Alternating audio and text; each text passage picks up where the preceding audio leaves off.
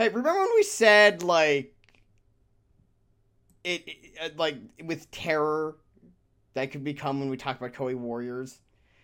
Uh, I wonder how many people who w- listened to that didn't realize there's a second half to that. Hi, folks. I'm your. This is the Skeleton Crew Crew podcast. I'm your host Stross. That's Sardo. Uh, this It's is time. it- is time to engage. We've only engaged when it comes to Koei Warriors material with one half of it. It's time for the other half to finally get its due, which is actually impressive because we've. I would argue you're the bigger Dynasty Warriors fan. Yes, yes, I am. And we've had uh one, two, uh three, three episodes of it, I would say. I could just double check. And that's totaling in like how many minutes? Like uh a lot. a lot a lot. It's a lot of time. So That's- many minutes. uh, uh, like at least five hours worth of material. Many, many minutes. Many minutes. Guess what? We could do it. There's a whole other half, and there's even more characters. So we're gonna promise we're not gonna go over every character because that's like o over a hundred now, and oh, oh god. so today I'm here with Sardo. We're gonna try to keep this brief for the standard. Sardo, For the standard. for the standard of we know this one's going to be a bit long. We're sorry. I'm not. I mean, I, we're sorry in the sense that if you're listening to this, that it's going to be this long. But other than that, we're not sorry. so anyway, now it begins. My friends, Ambition. my Romans, my countrymen, ambition, Ambition. Chaos. Chaos. chaos. it's time, Stross. We're gonna, we're gonna talk. Shit. We're gonna talk about Dynasty Warriors. I was starting to talk and then I started coughing. it started to murder you to stop, try to stop you halfway through. We're, we're gonna talk. We're gonna talk about Dynasty Warriors. You're not. No one here's inebriated. We're just laughing. I'm just silly. I'm I'm in a silly, goofy mood because I'm talking about something I love. It's true. So I guess we're first going to define what is a dynasty warriors, or uh, technically speaking, its actual name is Shin Sangoku Muso. Yes. So we first should probably explain what the shin in that means. So if you know any lick of Japanese, which I do, not Mhm. much, but I do know a lick, and it's like a little lick like this. It's a wee one, a blep, a blep Yeah, of a Japanese. little, little blep. Um, the word shin, S is romanized to S H I N, is the word new. Because Koei produced a Warriors Dynasty Warriors fighting game in the 90s that's not well remembered or well liked or beloved. Unlike this. Well, depending on who you ask, that still is a So you're you're telling me that this Dynasty Warriors, it's basically like Kevin and then the cooler Kevin. Kinda, yes. So what what what happened was so Koei has for decades now been producing a series called Romance of the Three Kingdoms. Which is a strategy game where you take part in the fall of the Han dynasty with the various factions that came out of that. We'll get more into that in a bit. Yep. And in the 90s, with the P- PlayStation 1, they're like, uh, fighting games are in, so are 3D fighting games. This Soul Calibur thing, which we have talked about, go watch it. That that shit'll never catch on, but this is the future. Yeah. Uh, episode 14, those two swords inside you, both are evil. Uh, the, go listen to that. We talked about our, our love for Soul Calibur. It's very good. Very good. Uh, we like it. Uh, and so they made a fighting game. This was known as Dynasty Warriors in English. Um, it didn't do well, and it looks really bad. Have you ever seen any of the stuff from it? Oh yeah, it's it's kind of rough. It, It's it's it's pretty it's rough. like it's not like how oh, rough is correct, but I should I want to define what we mean by rough real quick because like the original. Have you ever seen the original graphics for Virtua Fighter? yeah. Like those are also rough, but like in a good way. This is not. Like rough charming and then rough unfortunate. This is rough You unfortunate. know, rough derogatory. Mhm. And boy, is this one derogatory because it looks like all the models look like plastic. Every character looks goofy. They have odd looking everything. Everything about this is bad. It's really um this came out in 1997 i'm doing a quick google image search again to remind myself of what we're working with and oh boy Yeah. No, uh, like just to remind you, I'm gonna I'm gonna list some games that came out in 1997 Mhm. that are also 3D. This we're we're starting here because we need to set the stage for history. Um, tale of souls and swords uh, eternally yeah. retold uh, Symphony of the Night came out that year. uh-huh That looks better. That's Sprite though. Uh, Age of Empires One. Diddy Kong Racing. GoldenEye 007. The original Fallout's from this year too. oh shit Uh oh man, Oddworld. Abe's Oddysee. Are you a big Odd- Oddworld fan? i do enjoy oddworld It- that is a very you series, and I don't mean that as an insult. I just no no i'm no i take that as high praise because i love oddworld Uh, the uh Yoshi stories from this year. oh Star Fox 64, which looks better than this. And okay so with that in mind i can Uh, no, there is one game I'm skipping over. We actually have talked about it. Mm. Do you, do you want to take a wild guess what it is? Uh, tell me what it is It's Final Fantasy VII. Oh, I, I'm just I'm going down the list of ju- just what Google popped up, and uh, you'll notice that Dynasty Warriors is not on here. There's a reason for this. It's not. It wasn't very good. It wasn't well liked. I'm going to look up Dynasty Warriors One and to see if I could find any statements on it. Because was a game. it, it was definitely a game. And it's funny because they had this original game and then they had the new one, which is so funny to me hmm because that means that they still consider this this original one as a thing. Think about that for a minute. This Oh god, this uh, sorry, I just saw the image of the box art. It's so bad. It uh, uh let's see. Uh this game okay, came out to mostly mediocre reviews, which is the funny part because it's the aggregate side game ranking has it as a 78%, which makes me very curious of how the hell this That Oh, hold on. I need to read this one review. It was called a fluid, masterful fighter, a breath of fresh air in a world of repetitive, eye candied wannabes. this came, I think this came out before Soul Calibur, actually. So, So is is it affectionately calling the game ugly?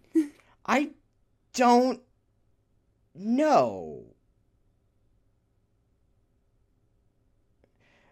Apparently was okay for Like, 1997, but boy, does it look rough. We, we call this aging like milk.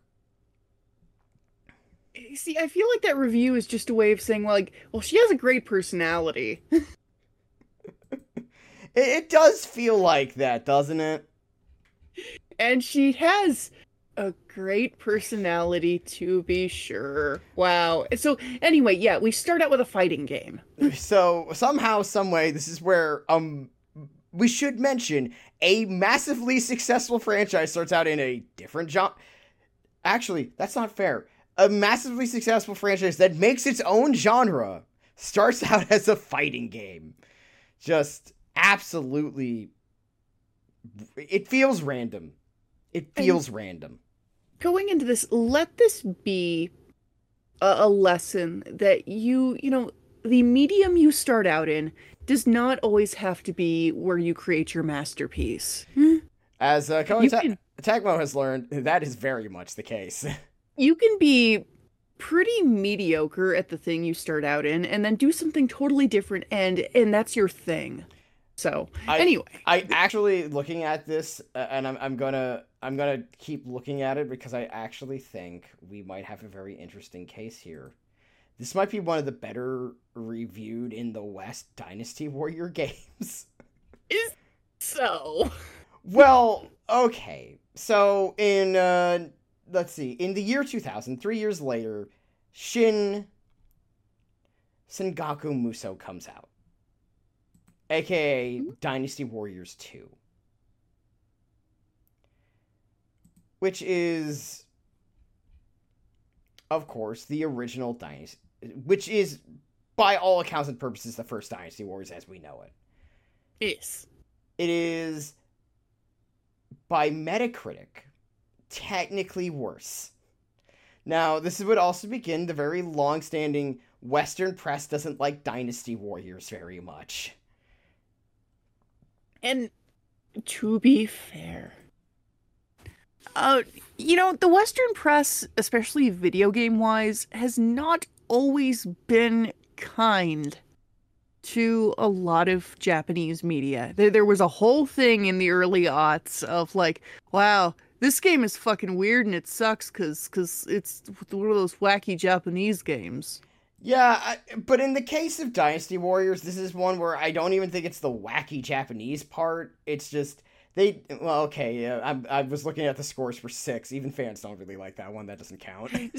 That one's cheating. well, that one's cheating. Six, we'll get to six. Six Yeah. is polarizing. Yeah. Uh, but famously, Dynasty Warriors has never done super great in the Western press. It, it, it feels like this weird thing, like disconnect between like people who like it. Wow, really? I'm I'm shocked by some of these scores actually. Uh, I'm gonna be super honest, Sardo. I'm looking up some of these scores. I am shocked some how low some of these things are. Uh, give it to me straight, Stross. Well, what, what I- are we I- looking at here? Like obviously, I'm not counting not counting the polarizing ones, because that's cheating. Like I could talk, we could talk about nine or six, but like for example, here's now it is considered by the fan base uh, that we are a part of that seven or eight and like three are like the best ones. hmm depending on who you ask. Especially seven. Uh, seven Yeah. scores is on a on Metacritic is fifty seven.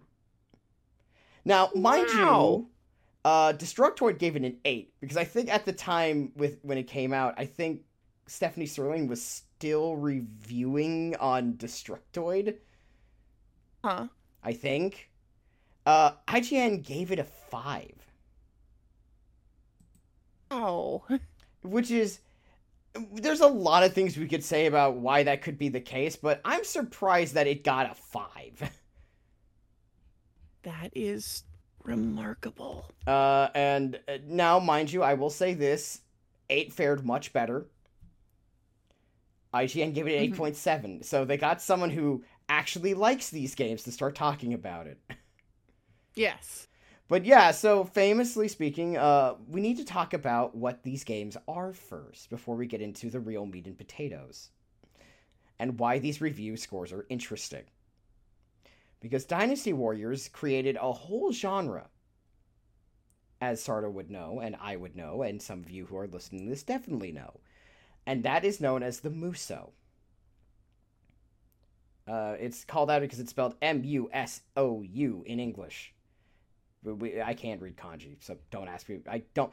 I, I don't know how I would draw a kanji for you with my voice. It looks like That's impossible. it's a bunch of lines. I don't know how to do that. But it's uh would you like to describe what that looks like? Um you you beat a bunch of dudes up at the same time. Kinda, yeah. It's it's sort of like you, you're plopped onto a map with the with the character you're playing, and you go around hitting things with a stick, and you beat up a whole bunch of guys, like a, an incalculable amount of people for one person to do so. Yeah, and and you you rack up like a, a you know a kill count basically, and it's it's in the upwards of a hundred. You are if you finish below 300, you were actively not trying to hit people.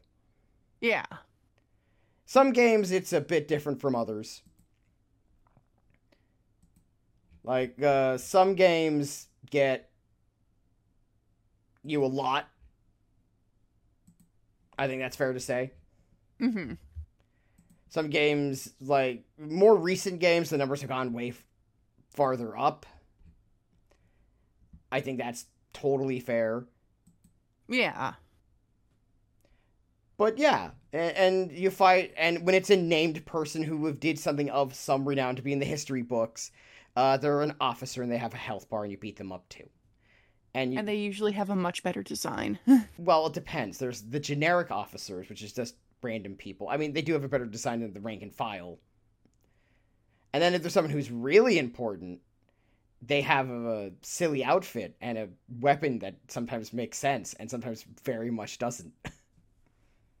Well, we'll get more into that. We're gonna get into that. So yeah, that's basically what the game is. You get plopped on the map, you do objectives until the map is over and you win. And then the guitar comes in and goes.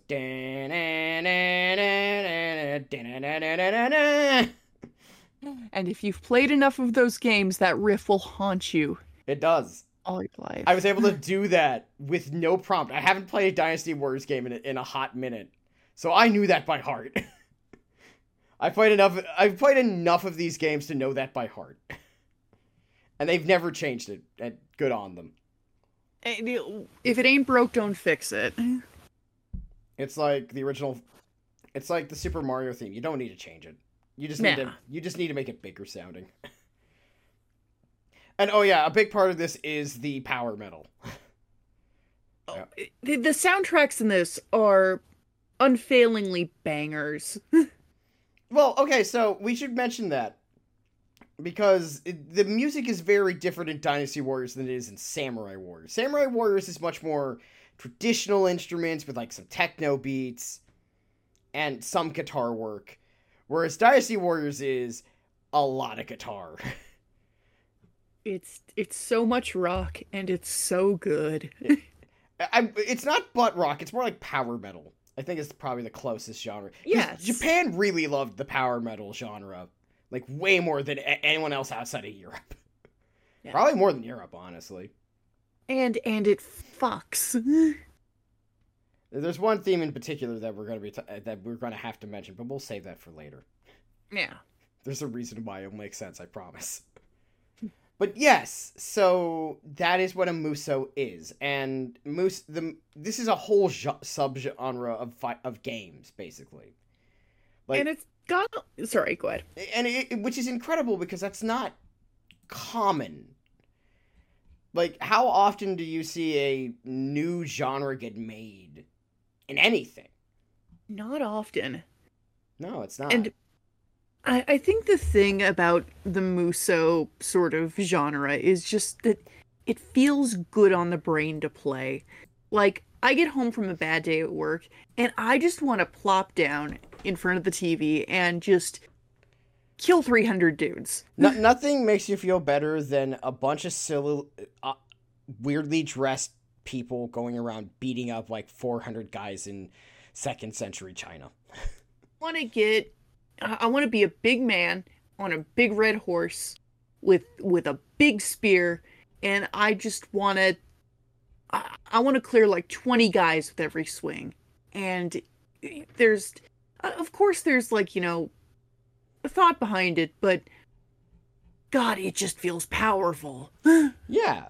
And now what what happens here is is that Dynasty Warriors specifically and we're using that specifically because the Samurai Warriors is about all the Sengoku stuff. Dynasty Warriors is about the Three Kingdoms period in China. Sardo, would you like to talk about what this means? Uh, Dynasty Warriors was based specifically, and I mean, it was based on the Three Kingdoms period in China, yes. Um, but it was modeled more specifically on the Romance of the Three Kingdoms, which is a fictionalized account of It's the Three. Kingdoms period. Uh, we should note that we are talking about a uh, Ming era novel. I'm gonna don't remember when it, it specifically is considered first published. Uh, it was first published. It was published 1522, so in the By 16th Luo- century. Luo Guanzhong. By Luo Guanzhong. It is considered one of the four great classic novels of China and of Chinese literature. Uh, for those As who want to know what the rest of those are, I can. I might as well just state what the other three are. Right. Uh, the other one is the Water Margin or uh, Outlaws of the Marsh, depending on how you want to call it. Also known as All Men Are Brothers. I didn't know about that one. Uh, the other one is Journey, the Journey, Journey to the West. Very important. Uh, yes. Jin Ping Mei, or the Plum in the Golden Vase, and uh, the, Dream of the Red Chamber.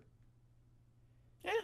And uh, the unoffi- there is like an unofficial fifth one, just because why the fuck not? Uh, called the Scholars. Because, fuck it, why not? I don't think it counts because it was. Uh, eh, it might count. I don't know. and Romance of the Three Kingdoms, as with a lot of novels based upon history. I just realized that's basically I just stated six six different novels. It's, oh man. Anyway, go, go back to your thought. Romance of the Three Kingdoms, as with a lot of novels based on history, uh, plays kind of fast and loose with the history it's discussing. It, needs to be noted that it's a romance. Basically, it's much like the the Song of Roland. It's not a Mhm. it's a fictionalized version of actual history. And, And, there's go for it. You just finish your thought. uh, there's some great stuff in Romance of the Three Kingdoms that I'm very sad that Dynasty Warriors doesn't cover. I, Uh, understandably not- why in certain cases. not not limited to my my personal favorite uh the great and noted and arguably overhyped tactician Zhuge Liang insulting a man by letter so bad that the man who got insulted literally died There's a lot of that. So basically, Romance of the Three Kingdoms is about how at the end of the Han Dynasty, which, if you know your Chinese dynastic history, you know this is the big one. yeah And when we mean the big one, I believe it's the longest reigning dynasty Mhm. in Chinese history. It's, or one of them. I'm pretty sure it's the longest. It's like 400 years. I believe so it's also in turn like where a lot of like what makes China China comes in very important. it's very formative Yeah, it's it's it's this incredibly formative period to what China would become for the next like basically until the the fall of the Qing dynasty. So, you know, the last one, so most of Chinese history. it was a big fucking deal it was a big fucking deal. And it should be noted that, like, even in modern China, the major ethnic group refers to themselves as Han Chinese. Their language is still written in Han characters. A lot of things that are, like, we just think of as quintessentially Chinese starts here. Like, when we say it's the big one, we mean that. it it was very influential and its breakup was equally influential. because, as we know, it does not end well, because nothing ever does. no of course not why why the fuck would it end well nothing ever ends well Yeah, well, some things end well. Sometimes. But- but My not in last this case. dinner ended well, depending on how you wanted to find well. The bad part was I had no more dinner. Oh. That's the problem with food. It eventually you have no food because you ate it.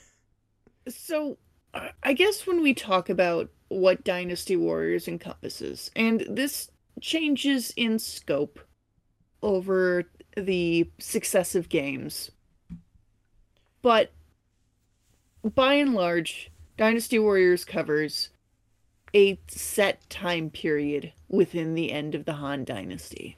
Yes, and we should note that it, it and it does start at the end because it will go into then the Three Kingdoms period, which is this very short-lived but very also highly interesting time period. Don't worry, we will, we will get to this. It, it basically the book covers the end of the Han to the beginning of the Jin dynasty.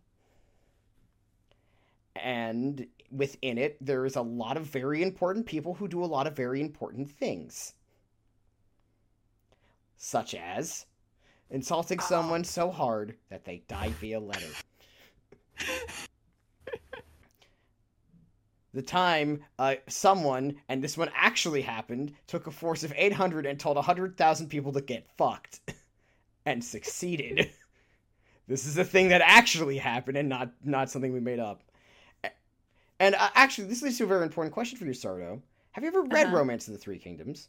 Yes, I have. I have too. Um, it's very long. It it's it's a lengthy one. I think I did read the majority of it on a flight with like three different layovers. So That is understandable. Um, by the way, would you recommend the book? um Yeah.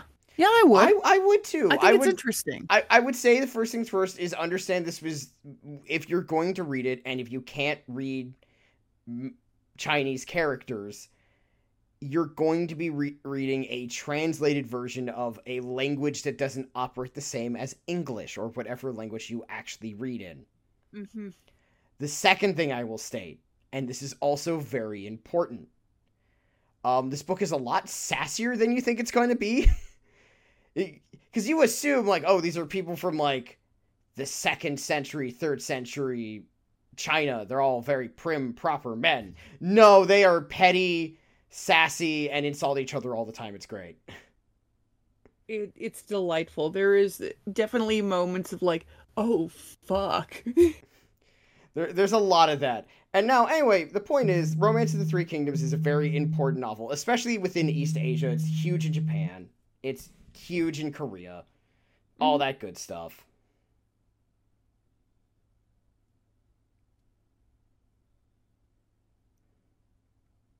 and it's in its video game form here. Technically, it's um Dynasty Warriors is I I would say uh th- the best way I could put it, it's Romance of the Three Kingdoms abridged. Yeah, kinda. And in fairness, abridging a, a lot of Romance of the Three Kingdoms is fine. There's a, it's a very long book. Yeah. We say this as some uh, as people who have read these this book. It takes a while. It's lengthy. It's lengthy and it has no problem being lengthy and self-important and big. It, it's it's very bombastic. It's very yeah. It it drums up a lot of hype for itself and it buys into the hype fully. It's it's a beautiful cycle of hype. Yeah. So anyway, it's big in Japan because well, it, China China's involved and China. If you know anything about China's influence in East Asia, then this is unsurprising. Mm-hmm. So anyway, point is, it gets made. So Koei makes Dynasty Warriors. It is a muso, and it's about how about it is this setting in full. Sort of. We'll get there. But the first thing you need to know is, boy howdy is everyone dressed very silly. I think that's fair to say. There's there's lots of people in very elaborate costumes. and we do mean elaborate. But what happens is they make the first one in 2000, and the most recent one, 9, was released like five years ago, I think. Two. Yeah, t- yeah, pretty sure. Yeah, Yeah. yeah, uh, yeah, five years ago in 2018. It sits on my shelf. I have the steel box. I got the I got the nice edition for this game. Sorry. I'm so sorry, Stross. We'll get into why that why Sardo just said so. Sorry. So anyway, it comes out. It's a big deal. Everybody loves it. So the question you're probably asking is, okay, guys, you clearly are fans. Uh, what is it like playing these games? Sardo, would you like to answer that question?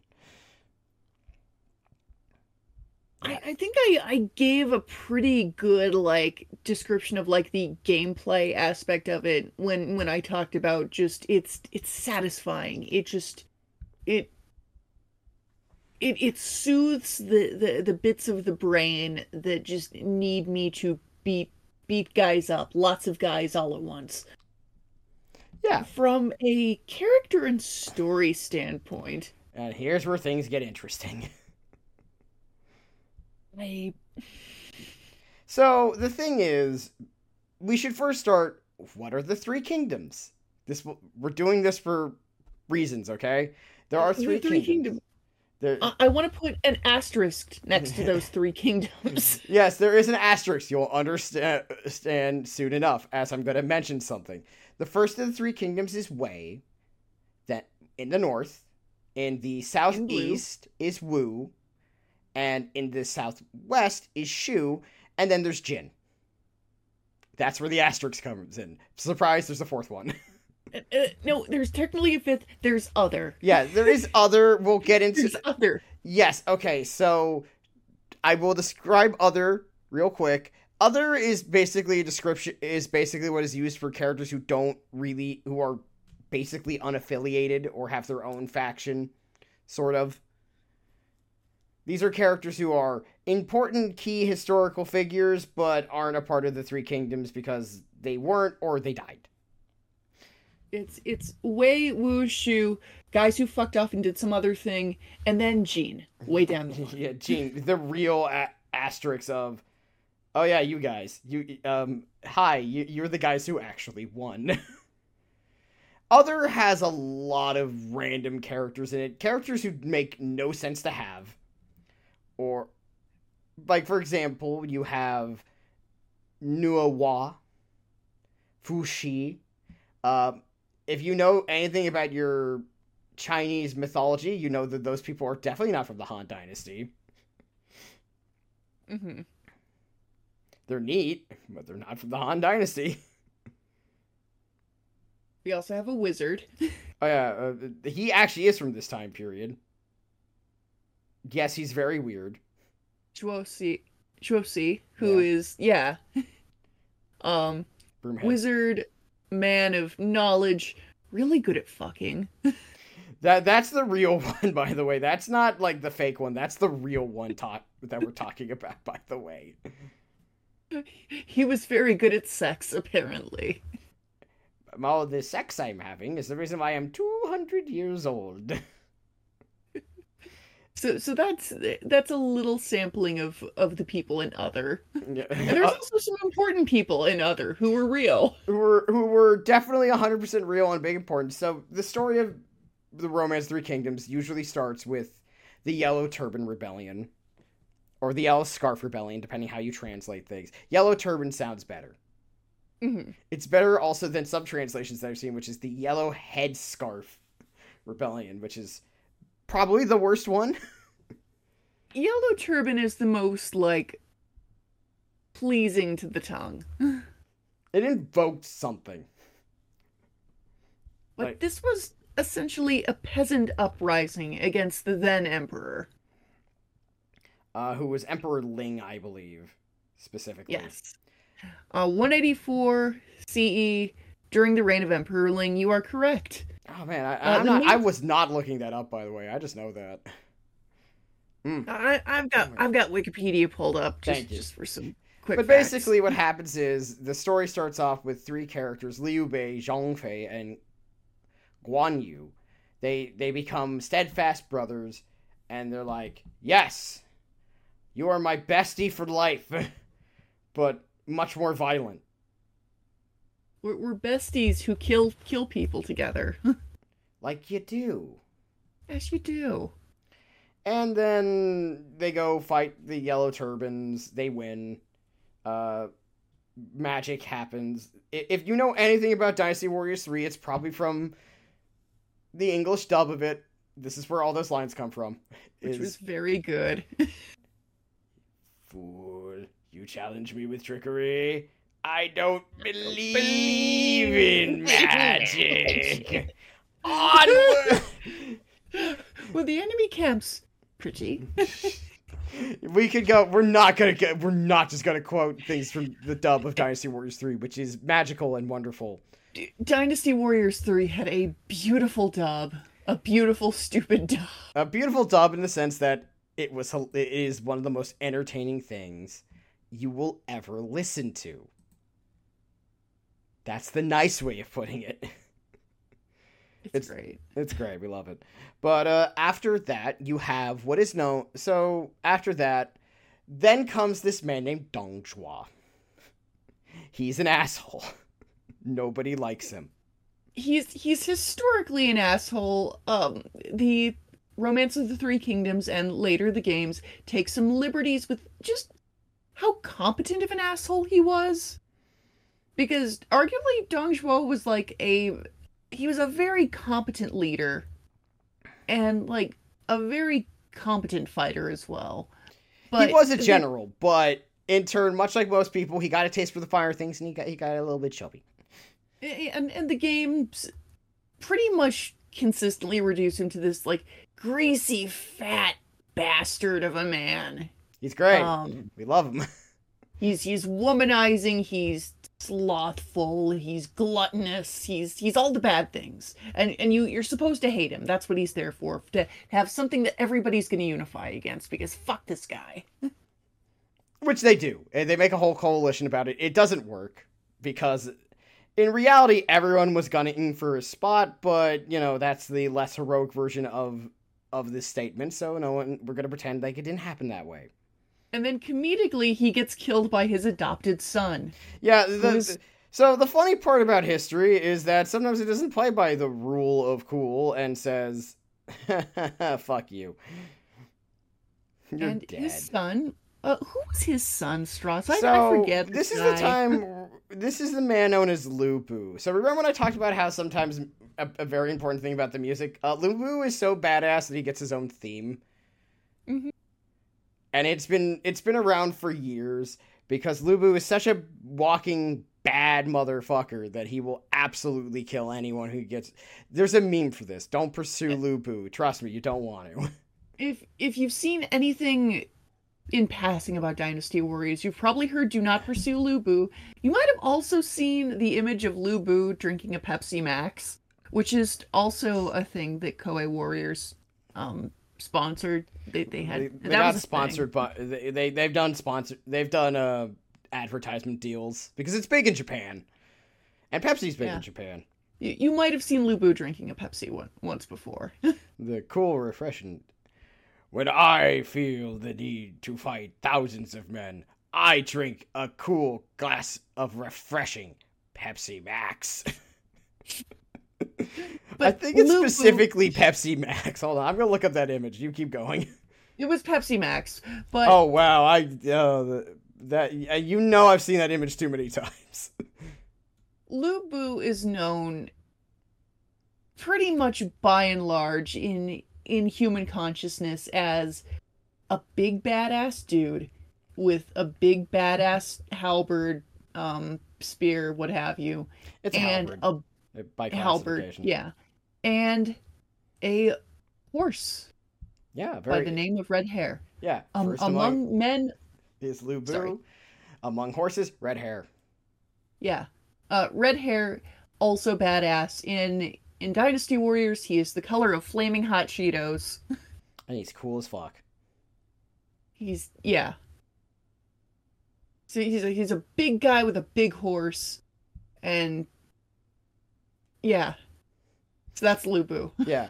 Basically, story wise, if you want Oh, by the way, the actual Pepsi, you, it wasn't Pepsi Max. It's something way funnier. It's Peppy, Explain. Pepsi, Nex. Peppy Nex. I'm sorry, I, I it's Pepsi Nex. Uh, zero sugar. Wow. I guess Lu Bu can't have sugar. Well, he, how else do you think he keeps his rippling abs?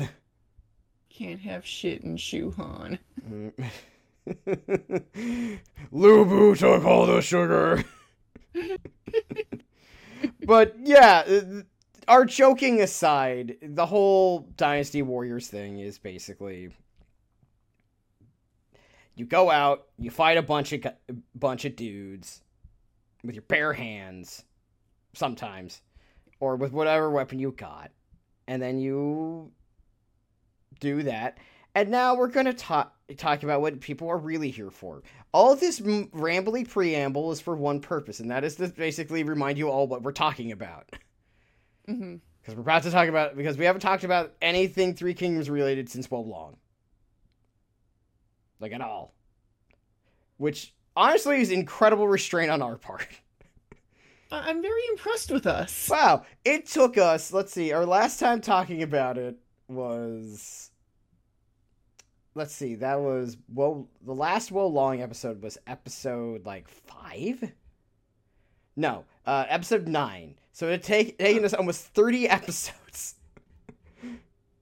this would be episode 37. So it took us 18 episodes to not talk about this again at nauseum. I mean, we mentioned it here and there for like Samurai Warriors, but that's only in the context of Samurai Warriors being a thing. We're, we're, we're back to it now, and oh boy. oh lord, uh, uh, we're, we are apologizing now because uh, we're already like thirty some minutes in. So, in in Actually, these games, I, i'm quest- sorry, that's forty minutes in, Okay. and now In we're getting quest- into the meat and potatoes. Take it away, Sardo. So, in our quest to be the baddest dude, and and to ultimately fail because it was the Jin Dynasty that ultimately did it, and they also collapsed. Uh, thanks Very a lot, fast. John Unfong. No, no, Um, I, I love that. By the way, if you, ever, if you ever want to have a very fun story, everyone go read up. uh, really makes you love these games as much as you do. Well, before that, I want to finish my thought. If you want to have a very fun time, read up on the War of the Eight Princes. Watch as eight dudes and one woman ruin an entirely good thing in like 30 years. like this this was somehow worse than what happened with the fall of the Han and it took way less time. It is really funny. They, And they they're all related. fucking It up. They're all family too. So they're all just it's just a large slap fight between brothers, uncles and sons and it's like uh. I want to be emperor. I want to be emperor. And then the empress is like, I'm the empress, and I'm also a bitch. I'm a girl boss. I'm a mean girl, but everyone here is bad. Everyone here is an idiot. And it, Everyone it here sucks, and it's great. and it ruins everything. And it's like takes so little time. It is so funny. You could just hear Sima Yi being like, "You fucking imbeciles, all of you. Some of you are my brother." This this era was preceded by the "It's Always Sunny" theme. Yes. But anyway, uh, how I feel about Dynasty Warriors. Dynasty Warriors is like the comfort food of video games for me. Like one of them. You- You're absolutely right. There's nothing more fun than playing as these oddly dressed weirdos with silly weapons going around hitting people with them. As they shout about how important they are. I just love fighting guys. I just I love fighting dudes. I love fighting dudes with a boat over my shoulder. That's a real weapon. and I will say it's maybe not quite up there in terms of like games like Yakuza in in the spirit of this, but I love how Dynasty Warriors captures the essence of guys being dudes. Uh, absolutely nothing captures the essence of guys being dudes quite like Yakuza. Like that's very specifically if you ever wanted to know what a masculine friendship looks like and you don't want to talk to men, play a Yakuza game. It's kind of like this. But Dynasty Warriors is an intellectuals version of guys being dudes. Sometimes. Sometimes it's really stupid. But I, uh. I just I love how over the top it is. I love how absurd it is. There is no point when you're playing this game where it is anything for form of chill. So yeah, it's it, the essence of guys being dude, but very stupid. Yes. Sometimes. And, and often, especially when it's like the more intellectual characters, it's usually the strategists that get up to the dumbest shit. yeah, for some reason you think the smart guys would be not the dumb ones, but sometimes they're just so petty. All these they're, intellectuals, they're... they can't stand each other like one bit. they're so catty. They're so mad. But and... I feel like this is a good time to start talking about factions, the important part here. So, as we stated, there are technically four factions in these three kingdoms. So we're going to talk mm-hmm. about them. We're going to talk about the technically the first one. And I say technically because they don't get called that until in, until after the fact. And that is the Kingdom of Wei. They're blue or purple. And they're yes. led by Cao Cao, who goes ambition, chaos, and the leaders of these respective factions tend to all have kind of a uniting theme. For Wu, it's family. Family. For Shu, it's benevolence because Liu Bei is ostensibly Liu Bei is ostensibly the hero of this whole mess as much as this five car pileup of unfortunate events could be, you know, hero having. And for Cao Cao, who is evil. Who is adjacent? Well, sort of. We'll get into that. It's complicated. this gets a lot more complicated than you think it does, and trust me, that's normal. It's ambition. Ambition. He says chaos a lot because he wants to bring down this chaos. He's he's known as the hero of chaos because he arose from the chaos of the time to unify the land or attempt to anyway. He, he didn't actually succeed in doing that uh, in fact any of the guys were most of the guys we're about to talk about almost none of them did which is the funniest part about everything we're about to talk about. Because the whole end goal is uniting the land. And uh, by the way the person who unites the land actually i don't think anyone here unites the land now that I think no. about it, I don't think any of the actual characters are the people who actually does it. Nobody in this cast, no playable character here unites the land. I, we'll get into that real quick of who actually does it. So you have Wei, they're the blue ones. They're usually the characters that are like the schemers, the ambitious ones. Um, this has changed over the years. We'll get into that with six. Uh, Wu's the family oriented one where everyone's a big happy family until they're very much not. and they kind of get the short end of the stick by and large in terms of things like screen time and character development and it's rough. And we're going to get into why that's actually kind of bullshit, but we'll get into that in a bit. And then there's Shu, who were technically the heroes of this because they're because Liu Bei is the hero of the novel because Luo Guanzhong happened to be from that area of China and therefore was doing propaganda. He had no choice but to stand. he, he, I had no choice but to stand my hero Liu Bei, despite the he, fact that he really has no claimant for being the benevolent one outside of this outside of the novel. It's really funny. Uh, Liu Bei, as with a lot of these dudes historically, was just a guy. He just happened to be a guy who happened to be good, smart. I guess lucky enough slash smart enough slash stick to itiveness enough. No, that didn't really roll off the tongue, but who cares? I'm, I'm rolling with it enough to mm-hmm. to be like the one in charge, one of the last few people in charge. It's kind of how how the cookie crumbles, right? Yeah. Kind of like being Tokugawa Ieyasu, but instead of being very, very patient, you somehow just backstab your way to, to victory. There's a lot of backstabbing in, in in this in this story. It is a comical amount of backstabbing. also allegedly through his infant son. I'm pretty sure that didn't actually yeah, happen, no, that that funny. that's most likely just a product of of the novel and to explain away some things about his son who was very incompetent. Anyway, that's that's from the novel. If you ever wonder what a child looks like when they get spiked for by football and how they turn out if they live, uh, Liu Shan. Who did the best he could, given given the circumstances of his life? Eh, If you go by Dynasty Warriors, which is which is the nicer interpretation of Liu Shan's short, somewhat short rulership of Shu. Anyway, point is, what happens is, which is funny that it's called Romance of the Three Kingdoms because like half the novels before that is even a concept. We should just mention that. It's really funny. It's it's oddly named. It's oddly named because the fall of the Han Dynasty, like officially speaking, the Kingdom of Wei doesn't actually come to existence until like 220.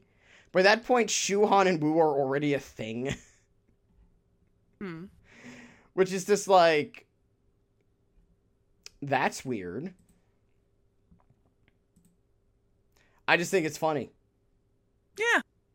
It's like, ah, yes, the king, the three kingdoms, and uh, that third kingdom is officially speaking the the the kingdom of is the Han Empire. yeah. Just one of those things It's just like kind of oddly named because technically the three kingdoms period is sixty years, but the novel Mhm. starts like a, almost a hundred years. Actually, more than a hundred years before that, the Three Kingdoms period even starts because most of these people start before that.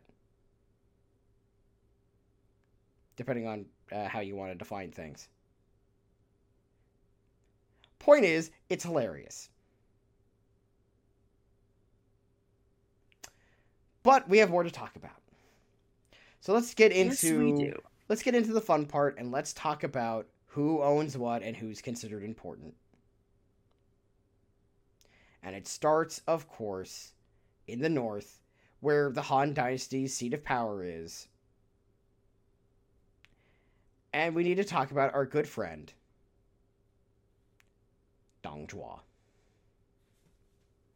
That guy. The guy everybody hated. It genuinely, I do. uh, I find him very entertaining. Oh, I love the guy under the grounds that he's very entertaining and very funny. Like that it- this guy is so unlikable that everyone's like, "Okay, fuck this guy in particular. we don't like him." The alliance against him is literally named the Anti Dong Zhuo Coalition. it should be noted that Dong Zhuo basically took. So what happens is the Yellow Turban Re- Rebellion happens, and it gets put down eventually. But in the interim, in the court, for some reason, and I've always said this: if you want to know how a dynasty crumbles throughout, like dynastic China, you usually just look at everybody hates the eunuchs and it happens very often. The eunuch's fault. And basically, the eunuchs and the bureaucrats get mad at each other because, of course, they do. And well, uh, what happens is the un- the eunuchs uh, kill the man in charge of the army. His name is uh, uh, specifically uh, He Jin. He was the like the butcher of like wherever it was called. Uh, he's one of my. You want to know why I love this guy's nickname of, of the butcher? Why? Uh, because he you usually when someone gets the nickname of the epitaph of butcher, it's usually because they're a horrible person and they kill a lot of people, right? He Jin is hilarious because uh he was a butcher. And I think um, according- literal was, statement. that, that born in, he was born into a family of butchers. Yes. So what happened is that He Jin is this catalyst for a lot of stuff happening. Because he gets killed in. Yeah, he's Butcher of the Haze. And he, he's called that because his sister married Liu Hong, the emperor. But he was a butcher. And and historically in in this period of China, being a butcher was like one of the lowest professions that you could have. It Yeah. Not not looked well upon. It was it, it was yeah, it was an unglamorous, like undignified profession. Yes. So what what's funny about all this is that he basically becomes in charge of the Imperial Army. And his death is this catalyst of all the eunuchs being murdered by the likes of Dong Zhuo and several other people. Because they're like, okay, these motherfuckers just killed the guy who's in charge of the army. That's not cool. Everyone went, um, excuse me. So they do. And after they murder every after they murder all of them, Dong Zhuo is like, now I'm the minister. With an evil grin on his face. Like, hmm. My city now. And basically everyone's like, uh, what? And then he starts basically ru- basically ruling China because the emperor in question was like five. He he was the quintessential puppet emperor. Yeah. and uh there you go. And so this is where our story begi- really starts in full here with the battle at Hulao Gate. Uh, fun fact: there was no battle of Hulao Gate. That was just that's because Luo Guanzhong was just like, we need a fight scene here. Mostly the alliance against the coalition against Dong Zhuo is mostly just running around going like, but never agreeing on doing anything. Very ineffectual. It's like Sardo and I trying to pick three ice cream flavors to be shared between us. I think we'd probably get into we'd probably we would we would be like, okay, this is one for me, this is one for you, but what's the third one that gets split between us? And we would probably spend like 30 minutes. Yeah, I'd say that's fair. Orange sherbet. No, I don't feel like it. Oh, what about what about cookie dough? We had that last time. and it's that for 30 minutes.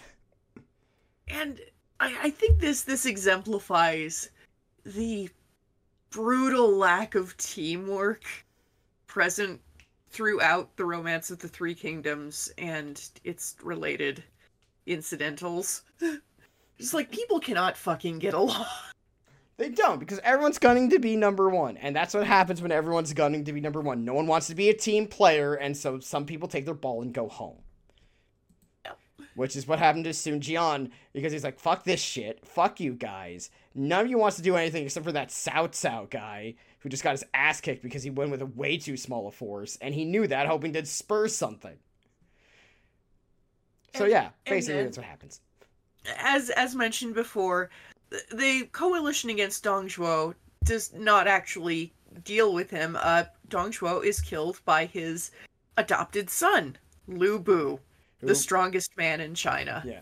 and basically, I'll, and the rest of the story is what falls out from there. And you play through that story for Dynasty Warriors. I think we're getting lost in the weeds of the story when that only kind of sort of matters. So we're going to skip forward a bit to when. Because we could talk a lot about what happens with Dong Zhuo because he's kind of very important here, despite only living for like ten percent of the of the story at best. It's a lot of shit off. Yeah.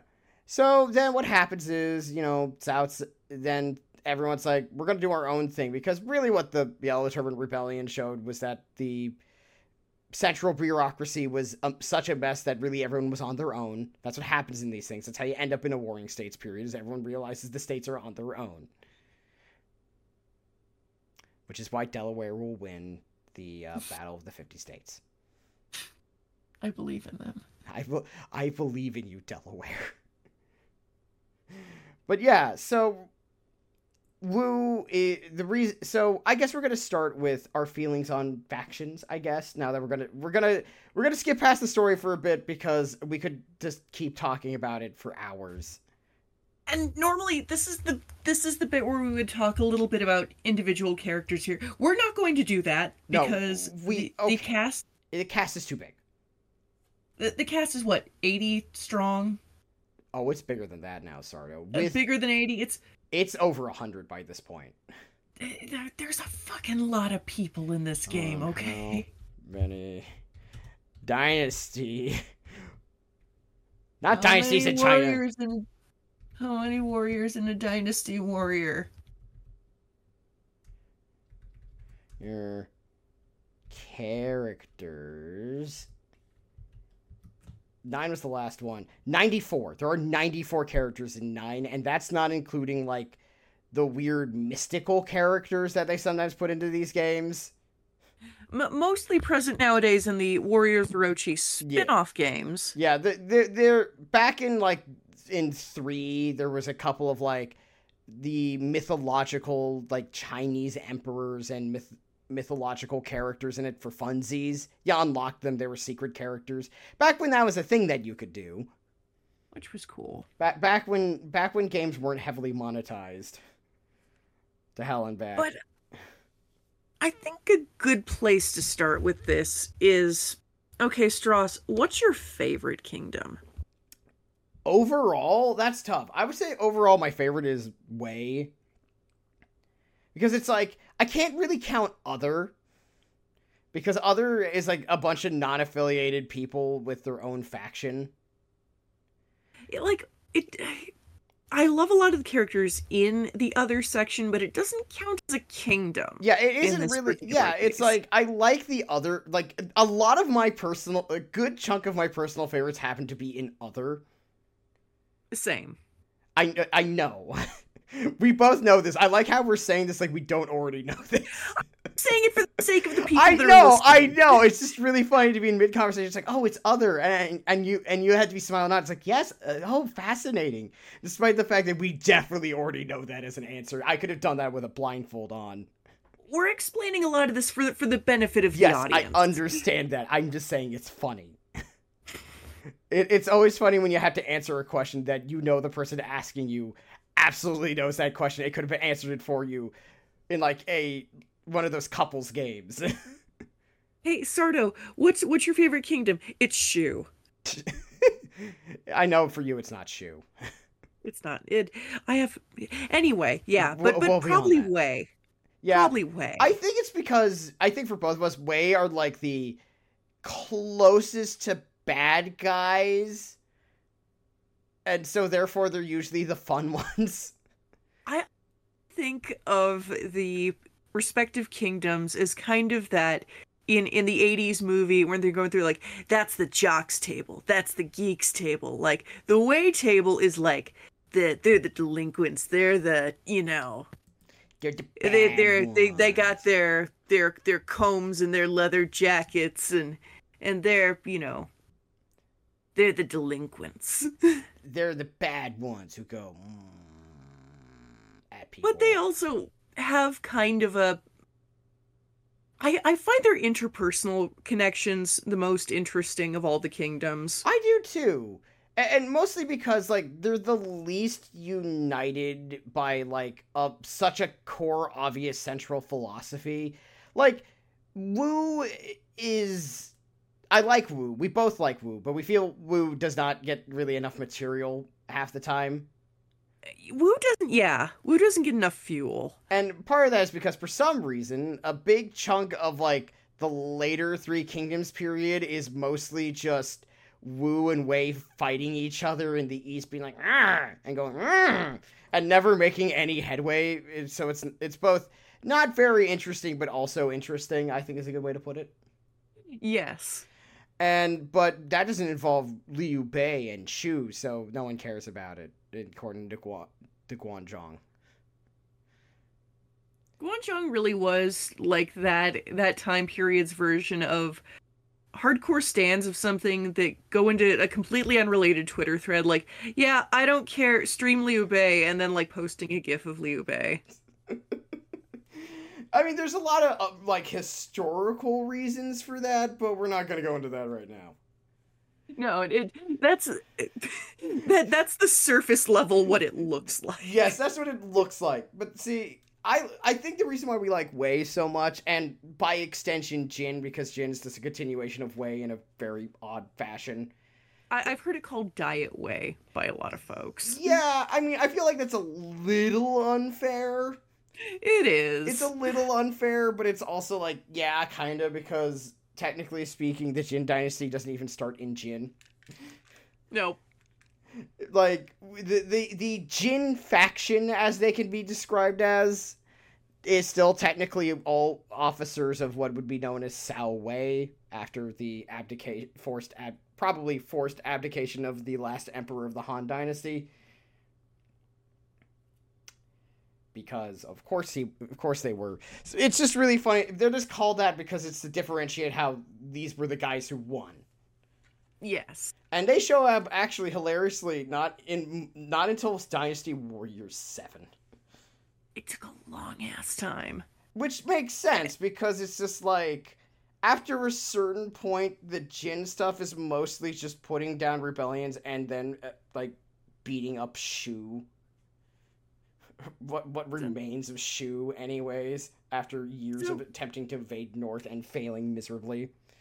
Since we're on this topic, Yes. uh, now might be a good time to talk about the one guy who got in a little ahead of that and was.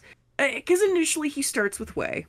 I want to talk about Sima Yi, Okay, we need to talk about the quintessential character of this entire series, Sima Yi. the dude of all time.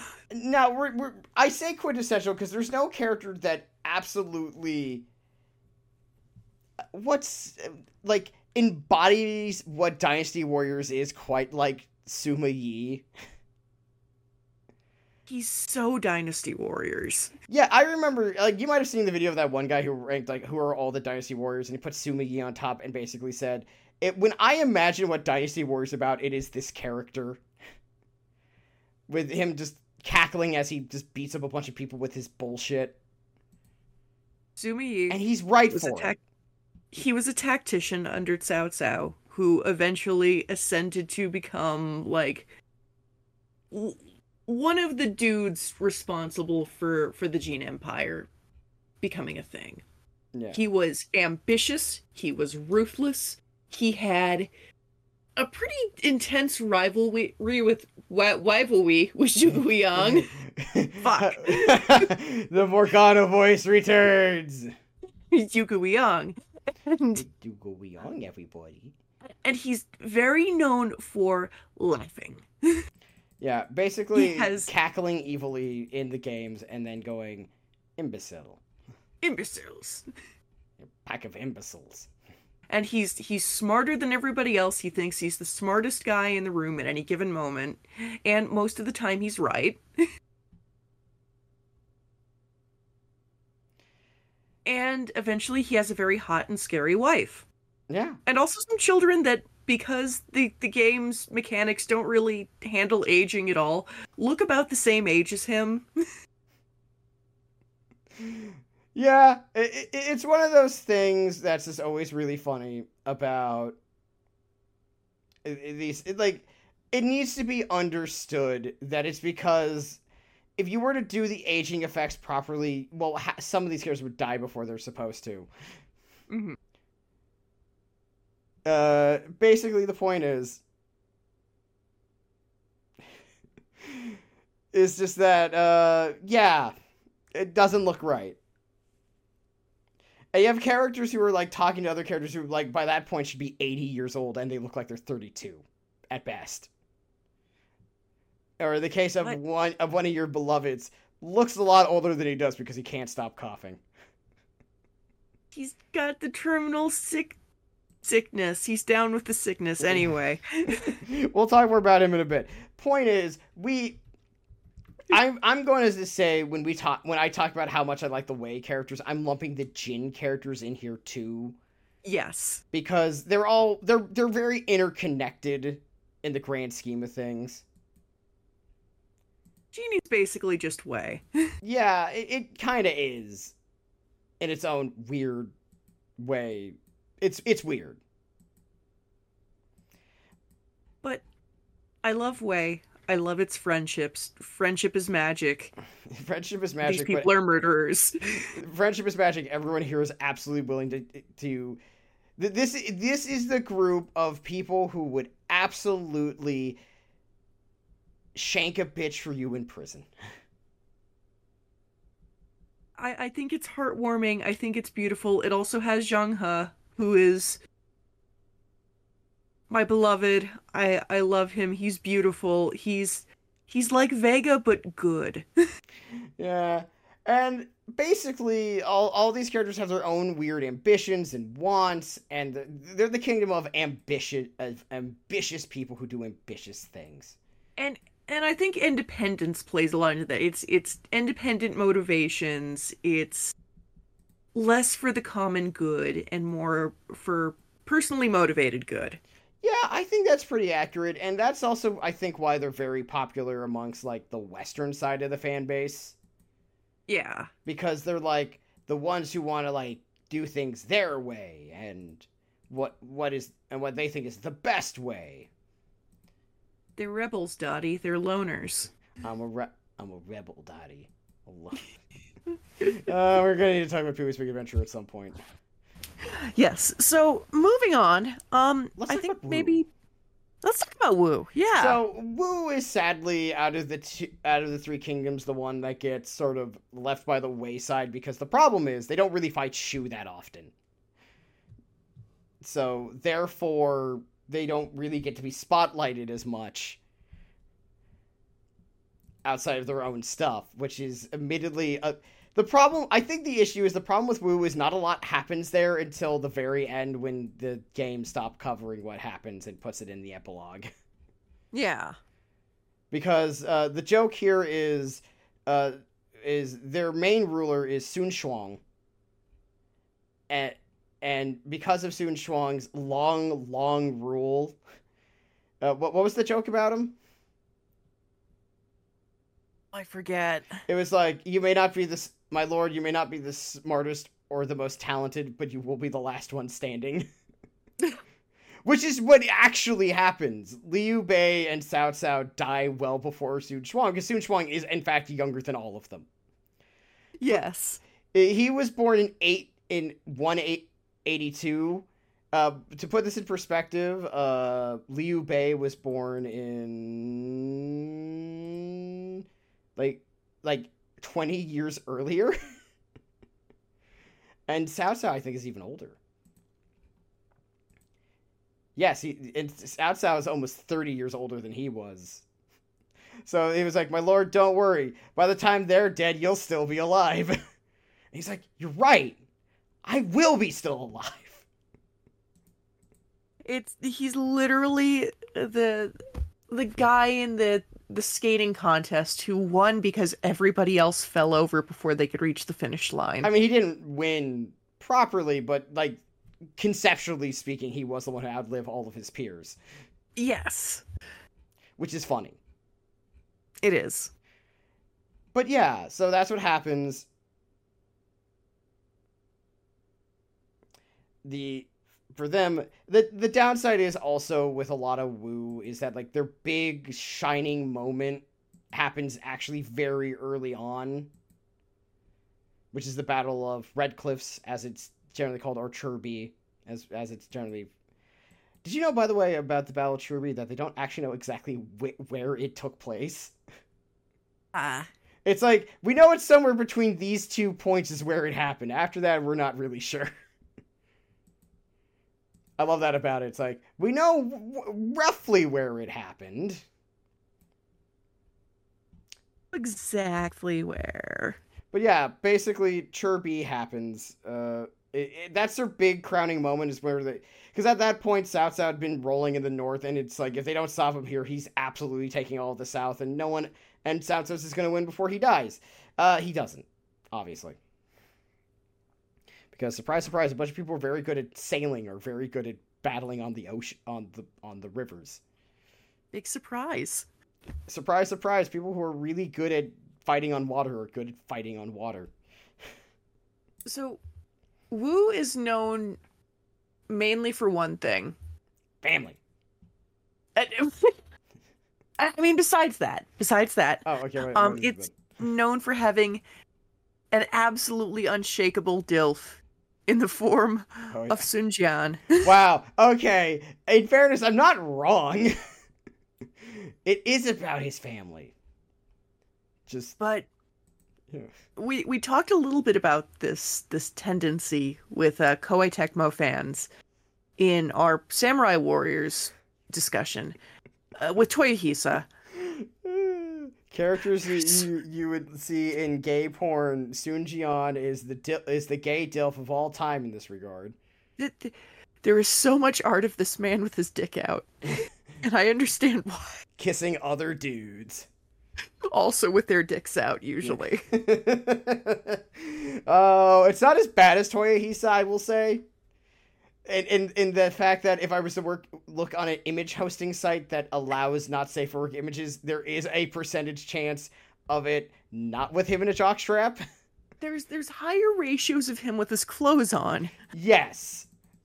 It's it's The it's, odds- it's it's it's still not that high of a ratio. The, the, the chance of seeing Sun Jian dick and balls are are not always high, but never zero. Yep. There's th- th- th- I, I don't fault people for it at all because he is very attractive. He's a very attractive older man, man, and his wife is never seen on screen. Therefore, uh, the only people they have him work with is usually men. It's it's lots of him kissing other men, and Yeah. and that's good. Good. Uh, And also his three children, um, Sun Shangxiang. She's definitely a lesbian, but she marries Liu Bei.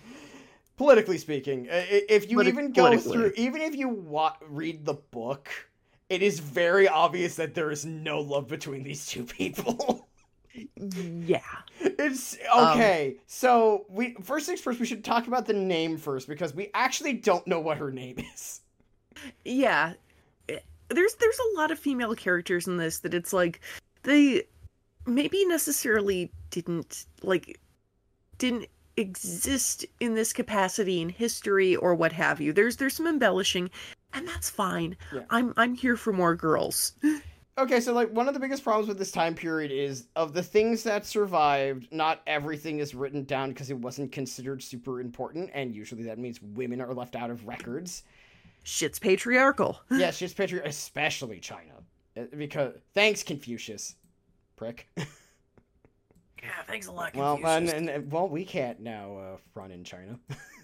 Okay, we can't tour China now. Stross and Sardo apologize to Confucius. The Chinese government has forgiven Stross and Sardo. Sorry, Confucius.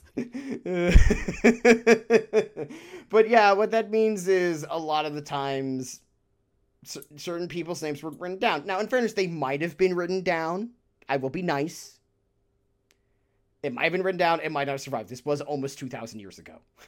A lot of stuff is probably just lost to time. And because there's a lot of fighting that went on for the next, like, 100 plus years, uh, it's very easy for shit to get lost. Mm-hmm. That's how that happens.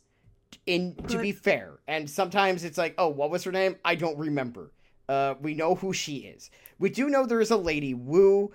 There, there is a lady Sun, basically, as she's she's sometimes called Lady Wu. Uh, or basically, we know Sun Jian had a daughter of some capacity who got married to Liu Bei. We don't know if they're blood related or not because adopting was a big thing in East Asia. Either way, Either way, um, she's called here Sun Shang Xiang, and for some reason they used to put a space between the Shang and Xiong, and now they don't. yeah, the, the romanization of stuff plays kind of fast and loose with like things like spacing. yeah, we're not we're not really sure, but point is, um, she is actually the first girl character in this series. That's fun. she is.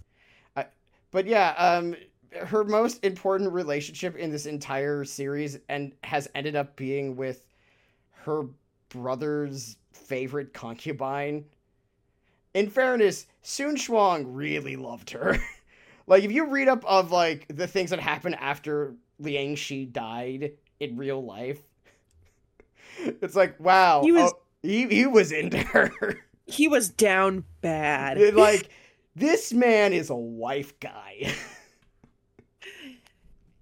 and looking at Sun Quan in both in the game and in records written about him, she was probably the best thing he had going for him. I mean, she's also described as very hot, like all in all of her accounts of her. So like, I get it why she liked him enough to be like, sure. Lady Bu Lianshi was his favorite. and in the game, she is a severe hottie.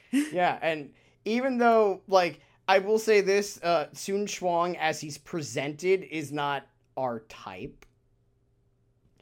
He's kind of my type. Well, okay, he's kind of your type, but he's not. He, he needs a bit of extra age, aging before he's ready to come out of. He, he you're like it's like a he's like a steak. I You, you need to I- put him in the dry aging room for a bit longer before he's ready. he's so. I, I guess we'll we'll skip over Sun Ce real quick. We'll get back to him. Well, in Because fairness, Sun we Shuang like came into this game first. But We're just following what the Sun games did. Sun Quan is the the middle child of the three Sun children we see here, and he's a loser. yeah, kind of. Like he's i his brother is known as the Little Conqueror, who got mo- most of this stuff started. His younger sister is like the hot girl of the family, and sort of and and she's kind of a tomboy. She's a badass. she's a baddie. She's neat. Their their dad is their dad. Their dad is awesome. Like he's called the Tiger of like Jiangdong. Of course, he's cool. The And dude has an, he has a cool epitaph. That that's cheating. Sun Quan kind of gives me Michael Cera vibes. Oh, I could make a comment about how he's voiced by Gideon Emery, and so they give him a much more cooler sounding voice than he actually is. he does have a much cooler voice than he actually is. He's kind of pathetic. He's he's not very confident. He's he just doesn't really live up to the rest of his siblings or his father. And But he He's- did rule the longest. but he did rule the longest. He didn't die, unlike his brother Sun Ce, who allegedly got killed by a wizard.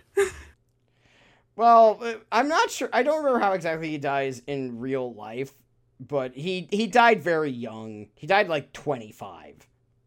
Yeah. which it, like i know we talk about like mortality rate and the average age but in the case of sun Tzu, he died shockingly early Yeah, like Sun Ce's death was like a tragedy and unexpected and horrible and bad for all people involved.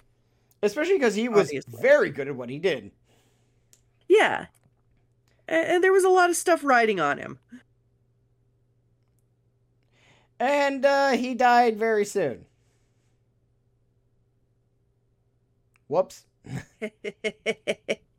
he died very soon. But it's true though but yeah, so that's that's the Sun family. Uh lots of tragedy going on with them. Life was hard. It's not easy being Sun Quan. It's a good thing you have this beautiful beautiful concubine to dry your tears with. Um anyway. yeah Uh, the the other thing to note is that Lianshi is probably the most buxom of the uh, Dynasty Warriors ladies. oh god they from day one when the moment she was added in Anyway, You brought it up, not me. well, what was I talking about? Uh, uh, she breasted boobily towards the beach. I made you draw that actually. You did. You was did funny. make me draw that. But All right, uh, we're, we've been avoiding them long enough. We need to talk about Shu. she was fine. Shu, Shu is fine. All right, let's move on. I'm kidding. I'm kidding. I'm kidding. Shu Oh, that, she was that led by a man named Liu Bei. oh god, that that should have told you everything that I that Sardo almost was like, oh, he's not kidding. He knows he knows we're about to say some takes. But no, we're It- we're, we're not gonna shy away from it. Liu Bei is in charge of Shu. At the age of six, he was born without a face. At age six, I was born without a face. Yeah, no, uh Shu is an interesting faction as they are in the novel and in these games, historically speaking, the good guys. We yeah, read overwhelmingly. overwhelmingly so, which should be code for yeah, no, they weren't. Of course they weren't. Now, mind you, to be fair, that's because this is a n- based after a novel where they're the good guys Yes. and not the hi- actual history where it was very obvious that no one here's the good guy. Just everyone's And- various shades of fuck off. and, and I want to put a fine point on this by saying, and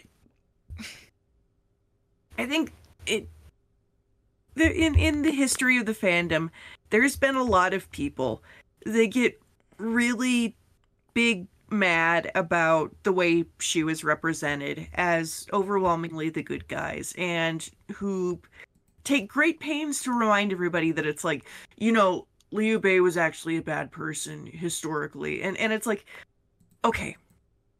The thing is, by and large, a lot of the people involved in this story overall were not were, were probably not great people. Yeah. Uh, There were there were probably like some perfectly fine, upstanding moral dudes involved, but a lot of these guys were just dudes in varying shades of gray. But, but but I think it's like there's there's a lot of people who really go the other way with Shu and get really really mad about how it's depicted, and it's like Dynasty Warriors has gotten a lot more I don't know middle of the road with it in in more recent yeah, games. I, I think we could bring say? this up real quick, like, and just kind of explain because historically speaking, Dynasty Warriors two, which is where the actual ones that we're talking about start up. By the way, just just to be clear, Mhm. uh, remember one's Yep. the fighting game. Yep. Uh, Dynasty Warriors one, Dynasty Warriors two through five is very classically based after the book in the sense that Wei's the bad guys, Wu's over there, Shu's the good guys. It's really six where they start going like, well, that's not really what happened. Wu's Wei's still very popular. People are pointing out like this is really unfair to Wei because it's just ignoring reality.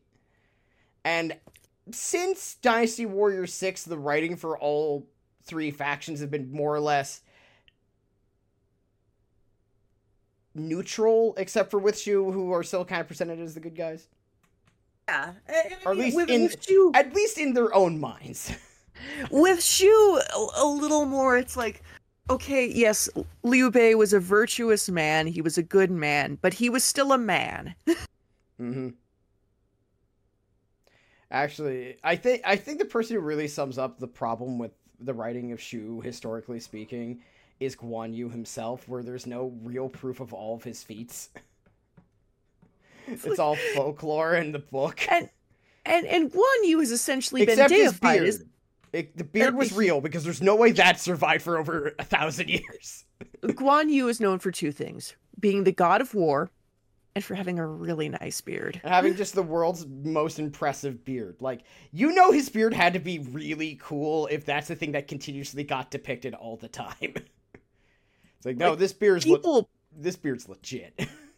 people waxed rhapsodical about how beautiful that beard was. I think it was compared to like he had like his beard was like a, a woman's hair. It was like beautiful. actually, th- that's actually goes to the point of how he's usually depicted in the games where his beard is much shinier and flatter than everyone else's because he took so great care of it. It is soft as can be. And he does have a very nice beard. And it's so soft and nice, in fact, that the person who inherited that that nice hair gene out of all of his kids was his daughter. Uh, Go figure, and and it shows. Yeah. But yeah, so basically what happens is our, I guess our problem with Shu is is that a lot of them are sort of the goody goody good types, but then you kind of know anything about them and you're like, hmm. They could be more interesting. I think is For is- me, yeah, and like I wouldn't mind if they dipped a little more into that morally gray side. Yeah. To me, a lot of the folks in Shu commit the greatest crime to me, which is that they're kind of boring. They, they, are kind of boring, and, and the problem is their histor- actual historical counterpart are way more interesting. Yeah. Usually, that's not to say we don't like Shu all the Shu characters. There's some some we definitely love, including the greatest character who ever put in to put to cinema and video games. That's right, we're talking about our man Pang Tong, Pang Tong, Pang Tong. this tiny little weirdo who just goes around being smug. He is five foot three, and he is smarter than you. Sometimes he dresses up like a moth. yeah, and he's neat. He's he's great. Pang Tong is the best character, hands down. Yeah. Everybody else go home. this smug little weirdo is better than you, and he will let you know. He's the best, and he's the the best thing to happen to Shu. Mm-hmm. And that should, and that's, well, that and Fa Zheng, who is another smart man, but he's like, I, you owe me Yes. monies. Yes, I always and yeah, Fa Zheng is like the token evil character of Shu. He was he was put in place to be evil. Um. He's a man with a historically fairly sketchy history. He was really bent on, you know, exacting revenge on people, and he was he was very vindictive. eh, But by a lot of historical accounts, he was not a nice dude. Yep. But and, here, uh, yeah. but he's also like depicted as in his maybe mid 20s here and very attractive so it's it's kind of evil in a hot way you know it's Which is it's why he's your favorite Shubi. I'd say he's tied with Pang Tong You love him. Not that, I- I do not, like not, him. Not that I'm saying anything bad about that. I, I just know which one you like. he's fun I, I just think he's neat It, it- like the problem I think we have with Shu isn't so much that they're like bad. It's just that the interesting ones are are like Jiang Wei because he's the world's most pathetic man, fucking wet wet as can be, just trying to carry on his master's vision and failing miserably. chancellor Uh, Yue Ying, who is actually who is said master of Jiang Wei Zhuge Liang's hot wife. she's the hottest Uh, and she's also really smart Yeah, she she makes things. she builds tanks Yeah, or uh i guess juggernauts as they're called here Yeah. but they're tanks they're they're fucking tanks that shoot fire and uh, uh, I guess we like Wan Mon- Yinping, your girl. Yeah, Ying, we like Yinping mostly because she's this cute little lady, and then she can pick up a boulder. She's very strong. That's She's her strong. thing. yeah, she doesn't get much to do sadly because she shows up in po- mostly in post her dad dying material. That that's the problem with like Shu after a certain point. It's like after Liu Bei, Zhang Fei, and Guan Yu all die, it's just like, well, that's it. There's also Zhang Fei. We don't say much about Zhang Fei. We used to say a lot about Zhang Fei, but out of politeness for those who like Zhang Fei and our memories of what we liked about Zhang Fei, we- this is where we're going to stop. I like to carefully pull away um, Dynasty Warrior Zhang Fei from his uh, everything to do with him historically and say that on his own, in Dynasty Warriors, I think he's one of the more interesting Shu characters. Oh yeah, absolutely. The problem is once you know anything about the actual Zhang Fei, it kind of ruins the the fun in a way that's just you really wish it didn't. It it sucks. Yeah, it's like, oh, I don't want to root for a bastard like this. Which, like, but then you're like, what about Cao Cao? Yeah, but Cao Cao owns being a bastard. They don't pretend that he's not a bastard. yeah. Cao Cao walks in being like, I'm the baddest bitch here, and it's my ambition. And also, Cao Cao was bad in kind of a girl boss way. Um, that's all I'll say. Yeah, like, the problem is, Zhang Fei, you can look it up, did something that is very, uh, like, even by the time period, considered really bad. J- I- just flat, standard human behavior level Bad. horrible. and not even like the like I ordered this man to be killed kind of way. Like Cao Cao got a lot of people killed on purpose, but at least it's like he, he's depicted as someone who is morally gray. So it's like okay, that's within you know purview. For, I, I for think is a nice way to put it. at the risk of sounding unnuanced, the real Zhang Fei did something really evil. Yes, very like and that's all. very specifically evil. And and that's all we'll say on the matter. But Yes. uh other. Other. So we're going to start by stating there are two halves to other. We're going to start with the people who are not affiliated with Lubu. Yes. We're, we're gonna be prepared, everyone. We're about to enter into a certain somebody's favorite character territory. And and I like all of these people very much. As a matter of course, I like everybody in the other category. I think they're all delightful. They are delightful. I also like quite a few of these characters, so we're just gonna go over a couple of them, shall we? yes. We're gonna start. Uh, uh, uh, we already talked about Dong Zhuo, so we're, we can. We're gonna start with Yuan. Shao. There we go. I was like, wait, I going down the also love. I love this man. So He's stupid. to to get a, a point is is that Yuan Shao is the character is Cao Cao's old friend from childhood. And they eventually will come to blows. He's part of this the very important Yuan family. And I guess the best way to put it is he is by far the How would you like to describe him? He has Kenergy. He has Kenergy, everybody. He's he's a member of the nobility, and he will remind you of that at every available opportunity. He is clad in all gold armor. He has a dapper little mustache. His He he speaks like this. Hello.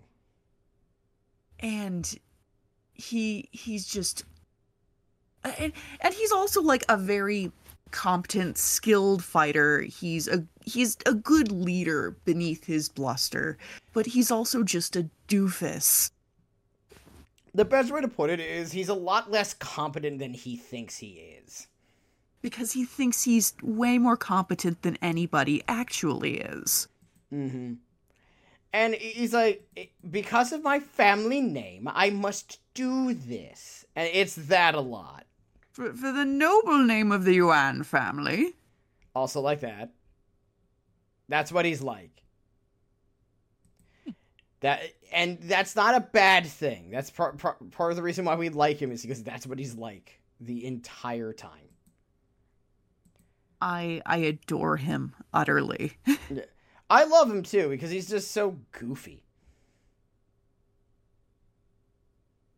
And I also like his and Cao Cao's kind of like still friendship even after they start fighting. And basically, the best way to put it is he ultimately he isn't a bad guy. He just ends up on the wrong side against Cao Cao and gets absolutely crushed. Yeah, he's he's not bad. He's just pompous and silly and overestimates himself. Um, let's see. There's Zhang Jiao, who is the head of the Yellow Turban Re- Rebellion. He's a wizard. he talks like this half the time. Praise the heavens. he's very silly. He's very silly. Uh, I don't. We love him mostly because he's goofy, not because we particularly love him or not. I think that's a good way to put it. Yeah, he's just a character that's like, haha, I like you. Yeah. Oh, you're silly. You're fun. Uh, there's Yuan Shu. That's uh, Yuan Who's- Sh- Xiao's younger half brother. Sometimes cousin, depending on the source you're reading. It, it, it once again, a lot of all all that we're taking is sources from like nearly 2,000 years, years ago, and not all of it is 100% clear half the time. Point is, they are family, and he's the one with he's the one with the delusions of grandeur. Yes. Note, the one who doesn't go in my noble name is the one who doesn't do that is the one with the delusions of grandeur. Yuan Shu fucks up majorly. Uh, yeah, basically, he gets hold of the Imperial Seal and says, "I'm Emperor now," and everyone went, "No." Everyone disliked that. Everyone disliked that. Oh, there's also more recently Dong Bai, who is Dong Zhuo's granddaughter. She's cute. I like her. She's horrible and I love her. Oh yeah, she she's like this little gremlin of a girl who's a bitch. Uh, She, she's she's an evil little brat and her grandpa loves her very much and I think that's very sweet. I don't know. I always love it when villains like love their family. Oh yeah, like uh her granddaughter, her grandfather loves her. Like it's it, it's the one it's the one person Dong Zhuo hates everyone except his beloved little Dong Bai and he's like, "Oh." Also her design is great. she Because has a very cool design. uh, she she's got this sort of gothic Lolita look going on, which is the really contrasts her from like the other younger girl characters, which is Xiao Sh- Diao Xiao. Is it, I, is that the right one? Am I saying that right? Chow chow. Yeah, Xiao Xiao, who is much more like upbeat and happy and like, hey guys, I'm perky. I'm the perky one who would be a cheerleader if this was like a high school. But Dong Bai is just mean. She's just mean. She's a mean little girl who's who laughs at who would push someone in the mud. Oh, she's great. She's wonderful. And then we have oh let's see. There's uh, Sea, who we did mention. Uh, we don't really care that much about him being. he's the sex wizard. He's the se- I the fact that we could say he's a sex wizard is probably the most nice things we could say about it. He's more fun in Wo Long, where he actually does things. Yes. He's a sex wizard. Uh, we should. Oh, uh, Men Ho How is. We need to talk about him now. Ah, Meng Huo, yes. I like him. Yeah, Lar. They're part of the Nanman people, who are uh, tribes in southern China. He's a very large man who loves his wife.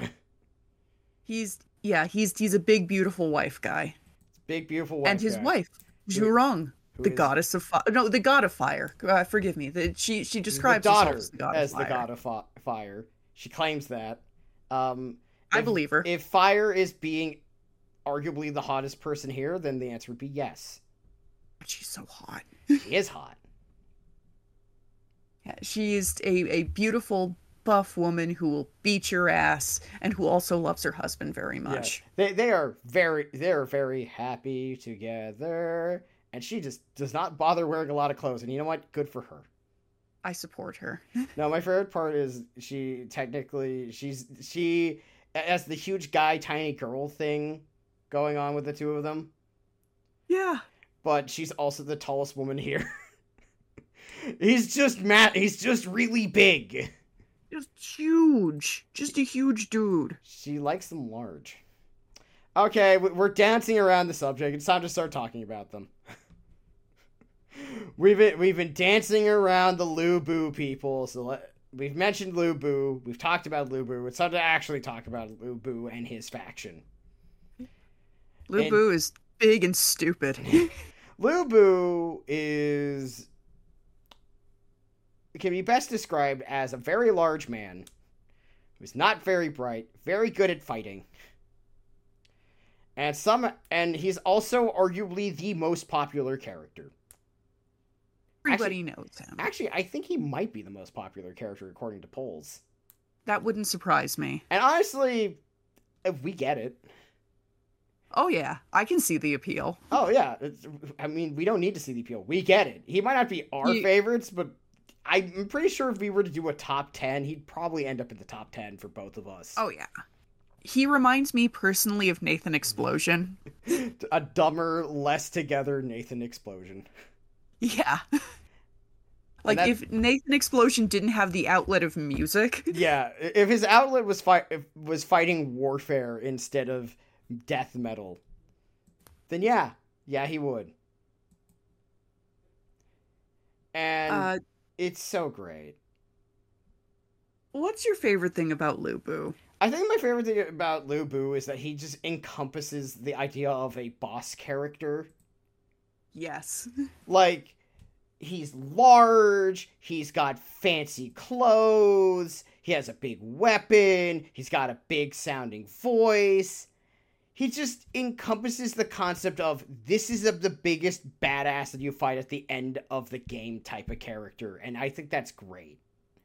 The guy with the biggest health bar. Yeah, the guy with the health bar that starts reaching towards the end of the screen or off screen. And His his he gets his own theme song. That's cool. his strength level is oh fuck. And like he ju- it's just you don't get that too often. There's not many characters who just embody Hype. just the He's hype. feeling of being that guy. I love him so much. I love that in 8 his English dub makes him sound like he's talking in all caps all the time. like not even shouting, just talking in all caps. yeah, it, it- because uh, shout out to to Jamieson Price, obviously, Oh yeah. who had been basically voicing him since five, as just being like using his deepest, graveliest, angriest voice for everything, Can someone provide me with a decent challenge? and he's great. And like the thing is, he just is neat. I like him. He's good. He's neat. And Well, to expand upon that neatness, if we need to talk about the one, the one of the two things he has a soft spot spot for, I was gonna say we need to talk about Diao Chan, yes. the hottest woman in the room, according to the, to a lot of things. And God forbid if you think differently when Lubu is around. if Lubu, surprisingly enough, a lot of these men are wife guys. A shocking amount of wife guys in this cast. Now that I think about it, Lubu is the world's strongest simp. he really, really, really, really is, and he will be mad if you think you're not. He's not. And Diao Chan was highly regarded as one of the great beauties of the time. Which is funny because Uh, she does not exist. She's she's not real. She's never existed. She she is based after someone who did exist, but not anyone in particular. And throughout the games, she's kind of depicted as like she's she's a dancer and like her design really reflects that. And her clothing gets skimpier and skimpier as the games progress. Until they went less skimpy in nine. We're gonna talk about nine in a bit, I swear. We'll, get there. Oh, we'll get there. Point is, she's hot. She's probably manipulating Lubu. Whether or not he or knows this or not really depends on which game we're talking about. Yep. And- She's a femme fatale. Mm. She's a femme fatale. We should just we could easily start a cover band. Point is, she's fun. I like her. I like her a lot too. She's I think she's fun. she's fun. And there's only one thing about her that I hate, Hmm. and it has nothing to do with her or what I'm about to talk about because I'm using this as a segue. Um, it's the fact that despite the fact that she's now in the games, they don't really ever want to know how to have her interact with Lu- with Lu Bu's other soft spot, and that's his actual literal daughter, Ling Qi. They don't know what to. They do not want to cover that relationship, and they are, in fact, cowards for doing so. It's it's very sad and it's very cowardly. Let's talk about Ling Qi. Yeah, okay, so Ling Qi is much like Sun Shang Xiang, where we know she's real. There's historical evidence that she's real, but no one knows what her name is, so they just called her Ling Qi. Ling Qi's my favorite. Well, one of my favorites. It, it's that and Wang Yi, but for very different reasons. It's a bit about Ling Qi. Stross. Okay, not that. Not, okay, not that different reasons now that I think about it. It's just that my reaction to them is very different. About your girl a little bit. Well, much like her father, she's a warrior. She's daddy's little fighting machine. I mean, I I just like the idea. Um, let's see. She's she's a toughie, but she hides the fact that she's secretly very emotional. And also, she carries Lu Bu's weapon from six because people actually like the crossbike, just not on Lu Bu. It it her better. It, it was it was a good it was a cool weapon that goes with a thing. It's just that Lu Bu is one of the few people in this time period who actually we know what weapon he used. Like it's written Yeah. down that he used this very specific halberd. That was his weapon of choice. Yeah. So, and taking that away, Six did some things that people didn't like. We'll get there. And also, I love her design. She's just always Very eh, good. She, she has like the ultimate like I'm angry all the time look. She's so mad. Lee. She's so angry. And her characterization is great because it, it like I think she does a very good job of reflecting how kind of fucked up a kid from that was raised by Lu Bu would be. Because Yeah. like she's she's tough, she's Betty badass, but she's also very lonely and very socially awkward. Yep. And you really feel for her. Yep. Like the the problem the, the thing about her that makes her interesting is that she's very much a uh very like awkward person like all she knows how to do is fight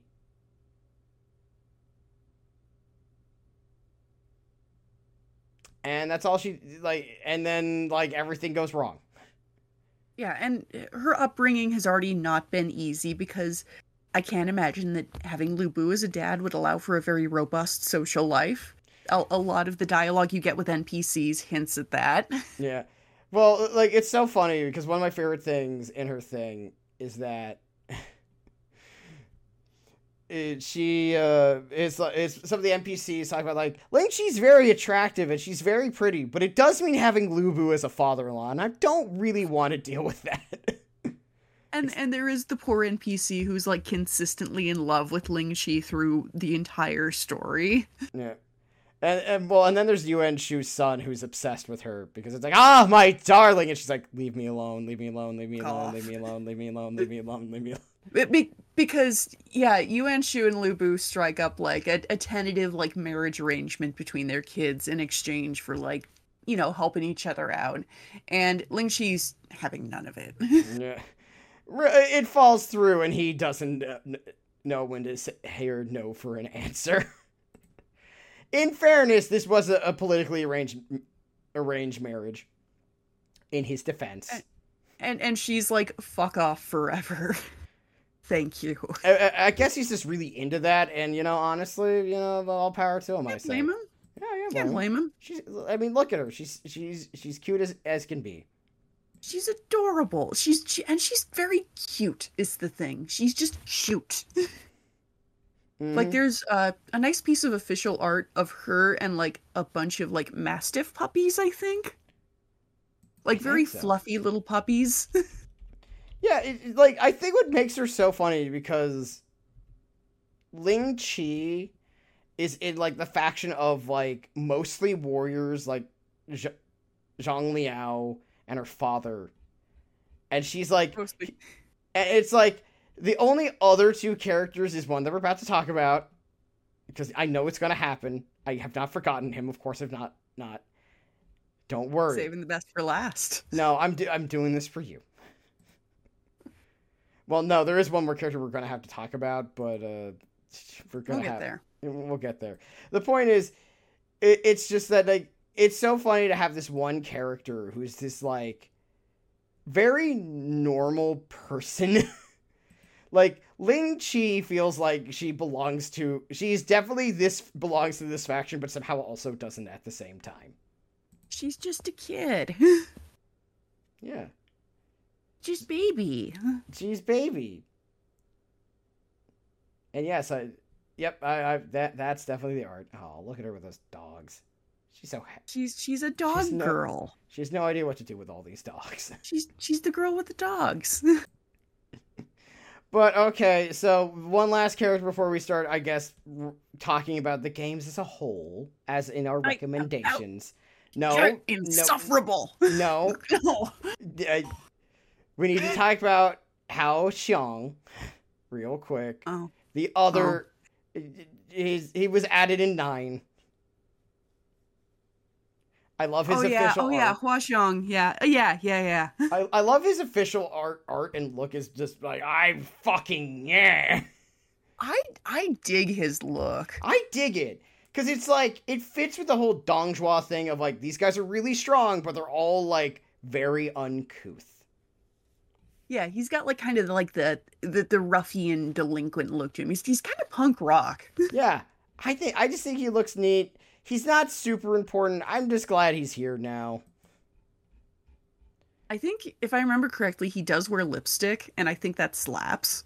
Maybe I, I don't. Uh, He's it- got it- some kind of makeup on. It's cool. I think he's got some eyeliner going on or something.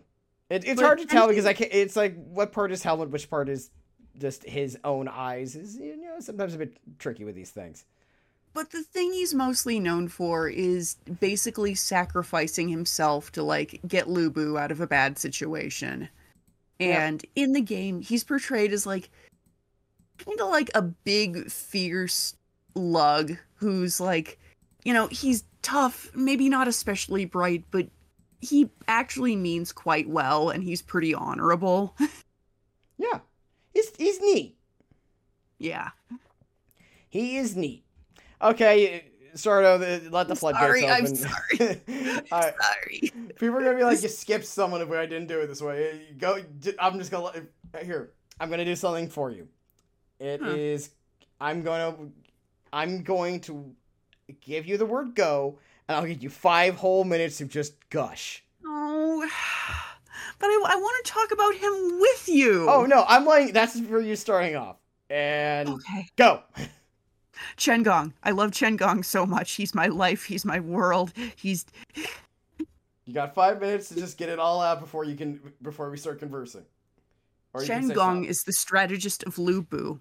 Um, he originally served Cao Cao, and he served Dong Zhuo before that. He initially he actually rescued Cao Cao from a very bad situation, and he served him for a while, and then he's like, "Fuck this guy," and then he's like, "I'm gonna serve Lu Bu because he's he's the baddest bitch in town," and um, five foot five, and and and he's he is constantly in motion and Ross, I love him so much. okay, uh, that I, I want you to say you didn't even take up your whole five minutes. You didn't take up a minute.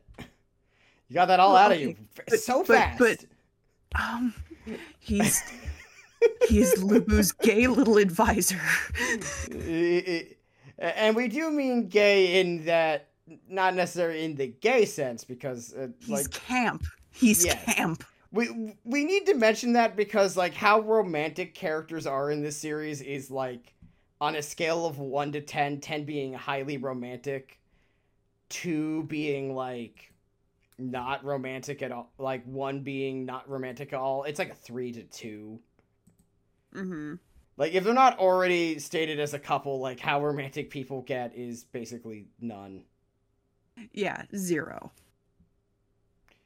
Yeah. But he is very camp. He serves cunt.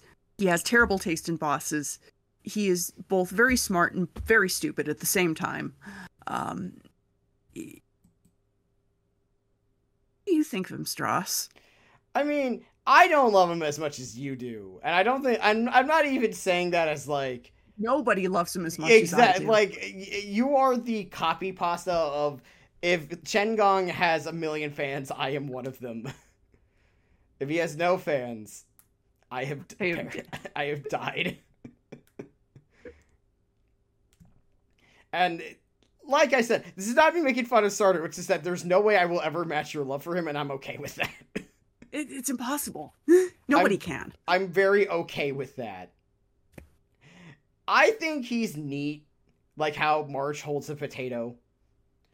Because, like, as a strategist, he's not the abs like he's not the worst one because Jugadong exists, so by default he is better than Jugadong.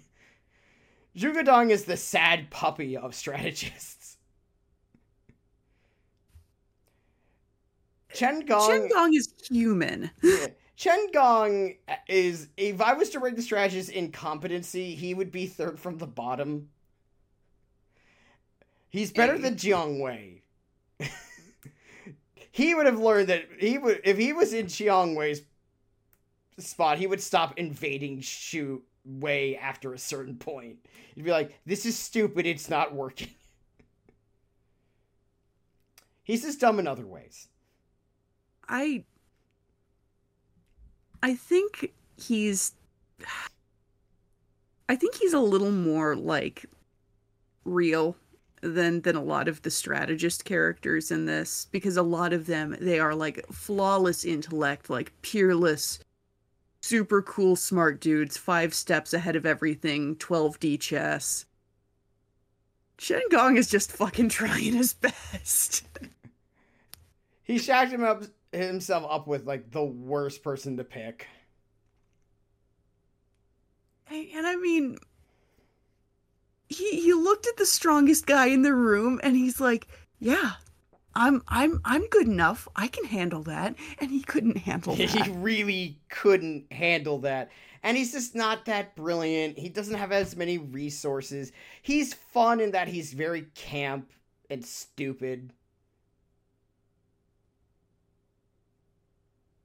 I just think he's underappreciated. I think I, I think that's fair. I feel like the problem is he's also in the faction with Lu Bu.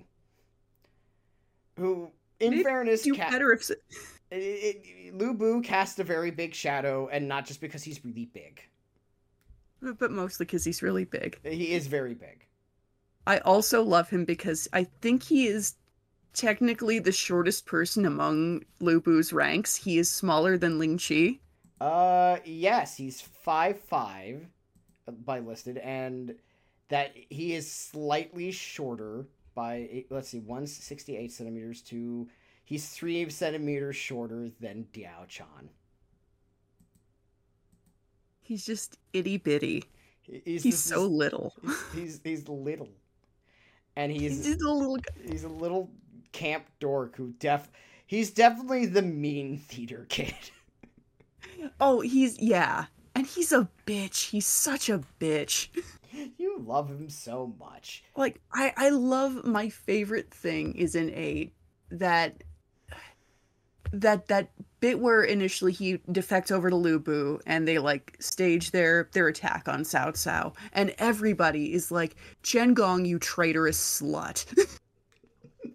And he's like, Yes, I am a traitorous slut. Also, props to Jason Wishnov for voicing the absolute fuck out of this I, guy. it should be noted that him and uh, Hiromu Miyazaki, who's his Japanese voice, Both of them. they they had to basically were told you have to sound like this, and they both do it.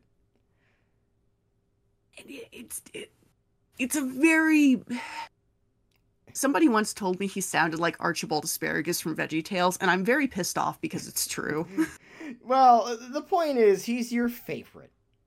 I love him. I'm sorry. I I know. I- I, I know I, I'm not. I'm, five I, I know that, but it no. I, that five minutes was just for you alone to have the floor to go on for as long as you wanted. You didn't use those five minutes. You can use the four minutes and twelve seconds somewhere else. Remember that. You have that. Write that down. Write it I- down. I- I- he's my life and my world, and and and I just I want to wad him up in a little ball and and chew on him.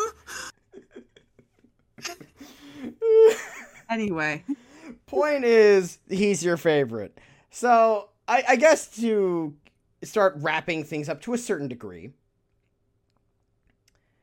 we should talk about um, which games you should play if you want to get into this. If all of this weird, rambly nonsense sounds good to you,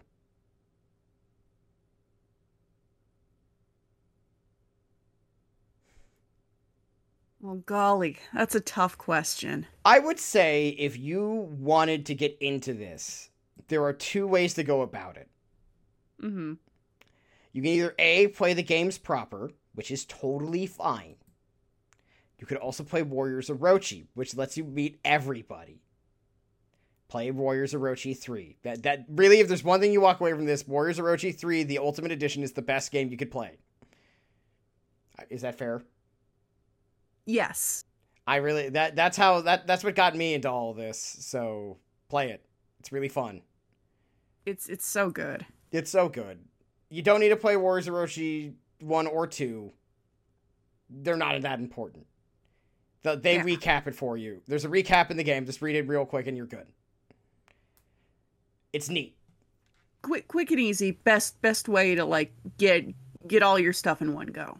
Yeah, not everything. There's characters missing because more games were released afterwards, but it gets you all that you need to know. It gets you like 90% of both both Samurai Warriors and Dynasty Warriors cast and some other characters too. Some really odd picks here and there, which is like the fun part. Characters who don't even belong Yeah. to this franchise. Like you don't even go here, Sophitia, but hey, welcome back. See, I knew I could bring back Soul Calibur at some point. But if, if you want to play strictly Dynasty Warriors, I think there is three, like two games specifically you could play. Dynasty Warriors 7, hmm which is considered the best written one. And I do kind of agree with that still, because the ending cutscene alone is like, damn, Yeah. this shit's good. The only downside with Dynasty Warrior 7 is everyone's outfit is maybe some of the worst outfits in the entire series. There's some really bad looks in that one. There's oh, it's there's some rough shit. Like, uh, uh, hear us when we say this. Not everyone looks great all the time. That's fine. Lord Howdy was seven. Some of the outfits in seven were a choice. Some of them were not bad. Like Wang Yi looks great in seven. In her, in, in her Wang Yi original- always looks good. she always looks good. But like her initial appearance, very good. Lo- like it. Cool. Um Oh god, Lianshi's initial appearance is so bad. It, Like her points you know you're hot and you drew a hot character when that's the look you're going to give her and just kind of roll with. she made it look good, She she made it work. but but but only because it was on her. Yeah, only because it's her. Like, goddamn, was her eight outfit such a massive upgrade. same with her, same with her nine outfit. We'll talk more about nine in, in a second. But Yeah. seven, seven, great game. Legitimately one of the best ones in the series. Outfit choice, not so much. Yeah, no. I just, I just think about poor Shang Xiang's horrible Oh. outfit in seven, like the weird like half cut out midriff section. Just there was a lot of weird midriff cutouts in seven. yeah, there was a lot of like just like uh, like not everyone looks bad in seven, but some people definitely. Like I'm I'm looking at the uh, seven outfit for her. Oh, that's not right. But I'm Also- looking at it, and it's just, ooh, God, was eight and nine so much better looking? And Or- also in the seven cutscenes, everybody looks weirdly sculpted out of bread dough. Yeah, it was. The, I think it was the first time. It was their only second time working with HG, and it it took them a couple of games to like make everyone look right. You know, And not the most visually beautiful game, but very well written. very well written, very fun to play. It just ignore the look because if you look at the cutscenes, some of the cutscenes are like, "Oh, this is cool." I just wish everyone didn't look like a goddamn weirdo. when we say like everyone was dressed like a fucking freak, this is the one where everyone's dressed the most freakish. And I'm including six, where where one of these guys is dressed as a fucking moth. Now, to be fair, that outfit fucked. Oh no, the the the Pang Tong Pang Tong's moth outfit is actually fucking awesome. It's just really weird. But I'm I'm looking especially at Guo Huai with cleavage down to his like belly button Uh, on, on his sick old man body. is, that is like the second most stripperific outfit of Diao Chan's career. it, it it's a choice. there, there were choices in outfit design for Seven that, like, w- the worst part about Seven's look is that some of them look great. Yeah. And, like, or, like, the idea behind them looks great. And then there's the rest of them. Oh, Lord, is there the rest of them? If everybody looked bad, it would be different. like, some people have great outfits, some people have terrible outfits. And some people are just like, well, this was an option. So the the other games that you would recommend? I would also recommend 8. Yes. specifically Extreme Legends, which is the expanded version for all the, that your good necessary Lu Bu content. And because if I didn't say Extreme Legends, you would hurt me.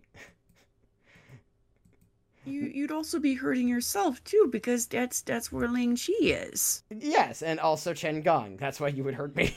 It's like you're not skipping my man. Can't skip my man.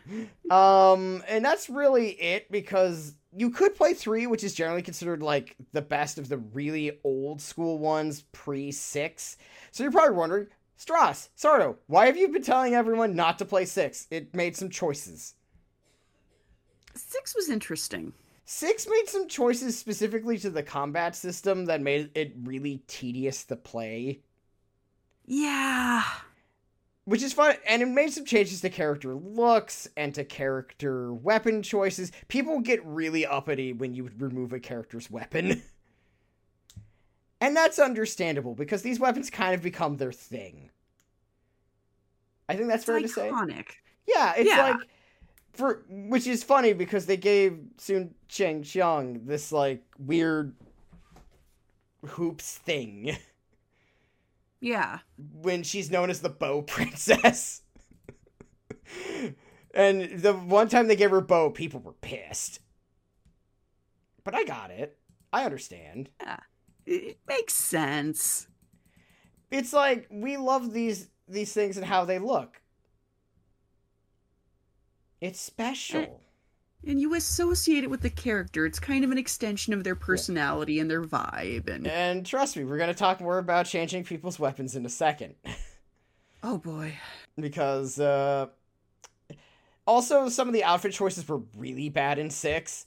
Uh Ma Chao's blonde hair. I love I love Ma Chao with like the frosted tips. It, it was so bad. It's like everything about Ma Chao that like made him like visually interesting, they got rid of it. As now he looks like he's gonna gonna go to the mall to get some froyo Yeah. with with his like big JNCO jeans. It's it's a bad look. it's a bad look. And they gave him like a giant sword instead of the spear. Because like his whole look is like he has this really in- intricate, like ostentatious armor, and it's neat. Like as much as we personally aren't a huge fan of Ma Chao, we love his look. He- he's known as Ma Chao the Splendid because He it, he looks he looked really good. He he has this splendid sick armor and it's awesome. It's it's cool armor. It's fucking cool armor. Like we might not be the biggest fans of Ma Chao, but god damn it did his look slap. He was ranch, he was dressing. Absolutely. and they and they took that away from him. Which is just rude. Just rude. Wrong. With that So- said, said to avoid nine. If- if- uh, Nine was an overly ambitious idea that didn't work, and the only thing great about it is that everyone's outfit is absolutely stunning. And everybody looks beautiful. Every like, it might be in terms of like hits versus misses in outfits, the most amount of hits. It as as somebody who purchased the game and does not play it very much. I I play Nine Empires a fair bit more. Yeah, like, I that should tell you a lot, actually. I play I play it for photo mode. Understand? Yeah, yeah, and I don't blame you because I, I, I bought it on release day. I played it. I played through all of South. They went back to the individual character stories, which was also a terrible idea. That one's less of a like of that. Like you have to do the faction story. You, you, you, have to do the faction story shit. There's too many characters to do individual character stories. It- you're just making things difficult for yourself. Yeah. It, like I understand you like this game the game's replayability is on the stuff you unlock. Yeah.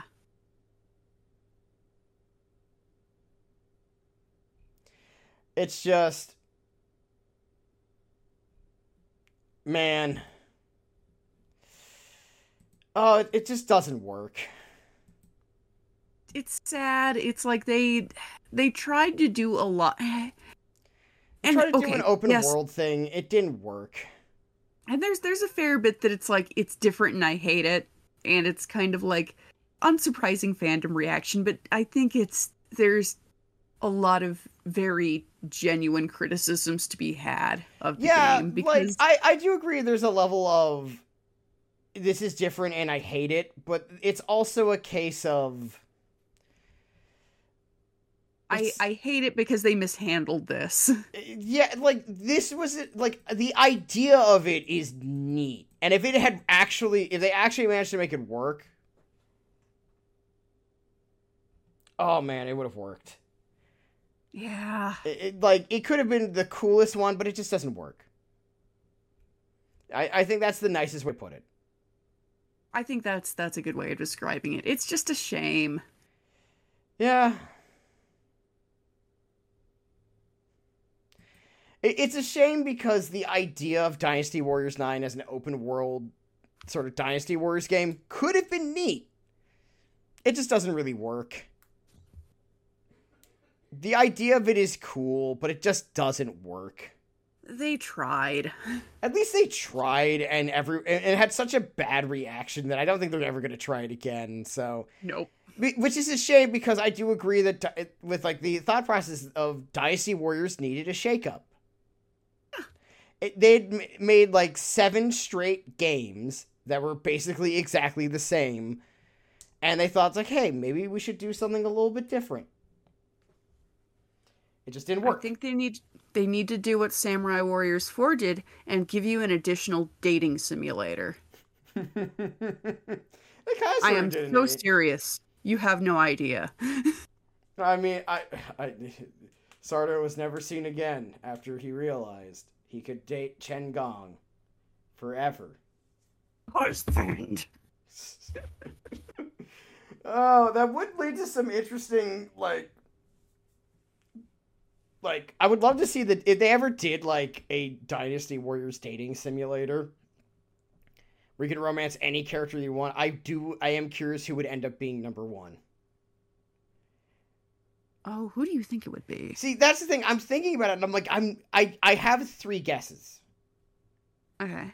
My number one guess is Sun Shang Xiang. Only Alright. because she's been around the longest, she's cute, but she's also not that scary.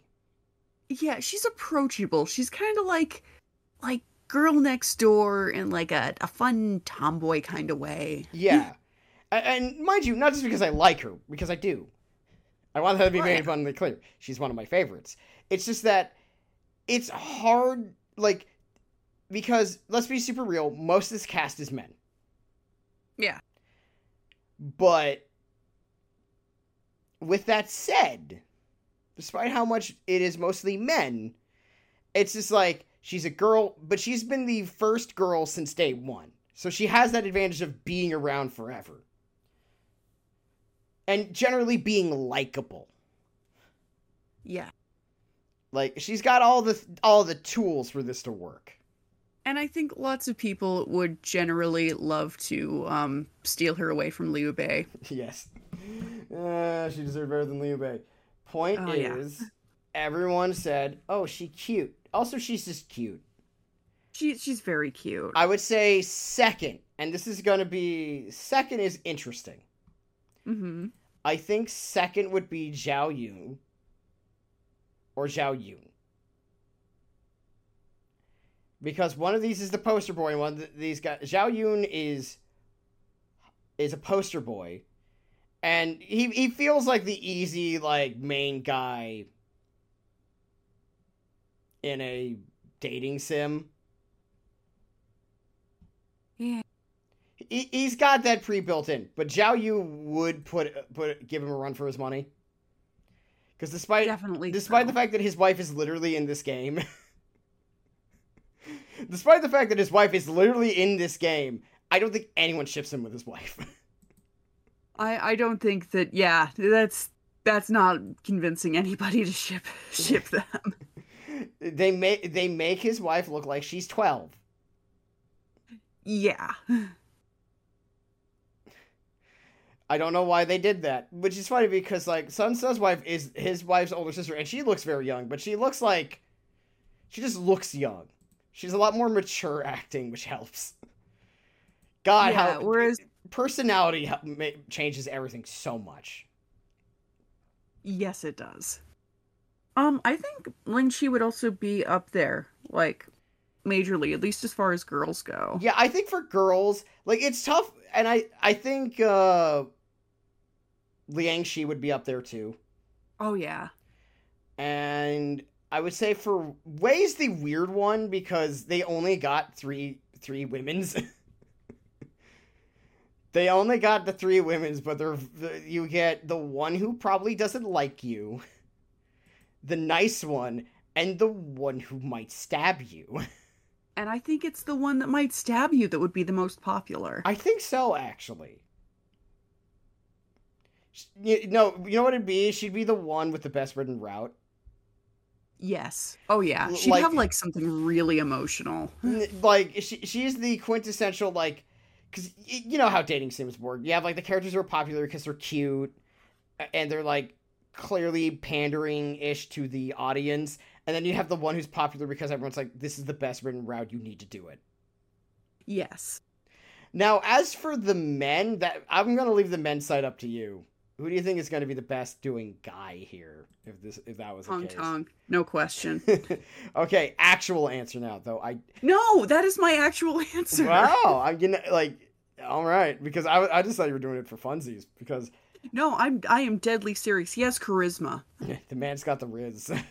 He's rizzed up. but actually, though, I would probably say Zhao Zhao Yun would be very popular just because he's already I very think it's- popular. It's it's a tie between Guo Jia and Fa Zheng. They're they're both extremely popular. I think Guo Jia definitely would. Guo Jia would definitely be popular because I was thinking like who who the guys would be, and I'm like I forgot Guo Jia existed. In, in my And- defense, there's way too many characters in the, in these games. It's easy to forget. You will be like it's one of your favorites, and you forgot they exist for five minutes. Too many goddamn men. Uh, case in point, poor Pang De. Most famous for dying in a really cool fashion. oh, he's so metal. It's it, carried his own coffin to his fateful do with Guan Yu and died. That dude fucks. he, he do. But yeah, it's just yeah, Guo Jia. I think you're right. Guo Jia would probably be the most. I think Guo Jia wins because it's easy drama, Oh yeah. which helps. Uh, Not like an Fa Zheng, be, think- because like uh, we all know Fa Zheng fucks. Yeah. It, it it's also interesting because obviously like like the intersection of like how many people who would actually buy this is an interesting question. Oh, fun fact, do you know who plays Fa Zheng in English? Ooh. Uh he was in something we've talked about in a previous episode. Oh shit. Um, tell me who is it? Uh I'll make this very easy. His name is one word and it's pluraled. It's Guts. He's the he's the original English voice of Guts. It's Mark Oh my and god. Oh my god. Eh, That is incredible. because his love light for you is like a truck. Berserker. But yeah, I think it. But yeah, avoid nine. It's just if you're gonna do it, play the Empire spin-off, which is the kind of sort of strategy based one. Empires is the I play with my Barbies in my little house version of of Dynasty Warriors. Don't make it your main one. no. Don't make it your main one. Only because like a lot of the character writing You in in the mainline games you see them interact in their natural environment. Yeah. Here you make them interact for funsies. and just kind of go and- off the rails. It I I like to think of Empires as like the dollhouse versions of the games. Oh yeah, absolutely. This is where you put them in weird situations and odd scenarios that would never happen in real life. It's like I am inventing an elaborate soap opera with these characters that has no, no reason to happen. exactly. And you do it for the fun of it. You do it for the fun of it. But play 7, play 8, maybe play 3 if you're feeling nasty. Play three if you want to like emulate and go back and sort of see where Dynasty Warriors started really being Dynasty Warriors. Uh, find vintage Dynasty Warriors. it, sort of especially it's you can play after that you can decide you want to play four or five but you're probably like play seven and eight that's probably more than enough there's a lot in these games there really is love these games so much. i do too we will talk more about our character favorite characters another time but because we've been rambling for almost two and a half hours Jesus fuck. Uh, I, I, I warned them i warned them at the top of the podcast like hey this is gonna be a long one You did. I I do not fuck around. But uh, real quick, uh, Sardo, the hell you been watching? Actually, it's it, I know it's not watching. Uh, It, it's been playing. I got I got Baldur's Gate 3. You've been infected by the Baldur's Gate three. And any notes you want to give before we have an actual episode on it when one of us when we both finish a playthrough? I want to preface this by saying I love Astarion very much. Big Mhm. surprise. Um his sex scene is the goofiest fucking thing I've ever seen in my life. Comes out of the woods with his shirt off and his khakis on. Like, hello, darling.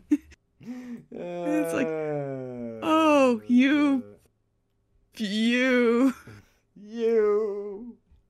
Oh, it's it's great. I love the game. Um, I have a problem. Yeah, it's uh, totally worth the hype. Yeah, no, it probably potentially game of the year, which is saying something because there's uh, like a Zelda game dropped this year, and that was really good. Yeah. What you, Stross? Um, let's see. I finished Roadside Picnic recently. Nice. Uh, do you know? Have you ever read Roadside Picnic? I have. Yeah. Uh, less depressing than most Eastern European literature. Surprised so. Yeah. Fun little book. Uh, I highly recommend it. It's about people who go into the zone after aliens arrived. The, the zone, but not AutoZone. AutoZone was lost in the zone. But it, it's a very interesting story. Yeah, it's very interesting. Highly recommend it. Um, oh god, the meat grinder. But- there is It, gnarly good- it- shit in there. Yeah, there's some gnarly shit in there, and uh, it's a it's a good good short book by two Soviet brothers who fought very long and hard to get their book published. And hell yeah for them. God, I w- there I wish they wrote more about how getting their book published because you, that's like a whole nother that could be a book longer than the book. Oh yeah. if you ever like I it, more recent editions have an afterwards by oh I forget which brother it is. I don't I it wasn't I don't think it's Boris. I think Boris is the one. died. I maybe ah, I'm trying to remember which one died when. Hold on, I'm looking it up real quick. It's by uh I yeah, I think it's no, it's by Boris. Because Boris Oh, died okay. because Boris died in 2012. Hmm. Ar- Arkady died in uh, 91. All right. And it's a shame they never really talked about it because that's such a story. Yes. The, the Yes, way he describes it is so wild about like Soviet bureaucracy and how publishing books w- were at the time, and it's just like.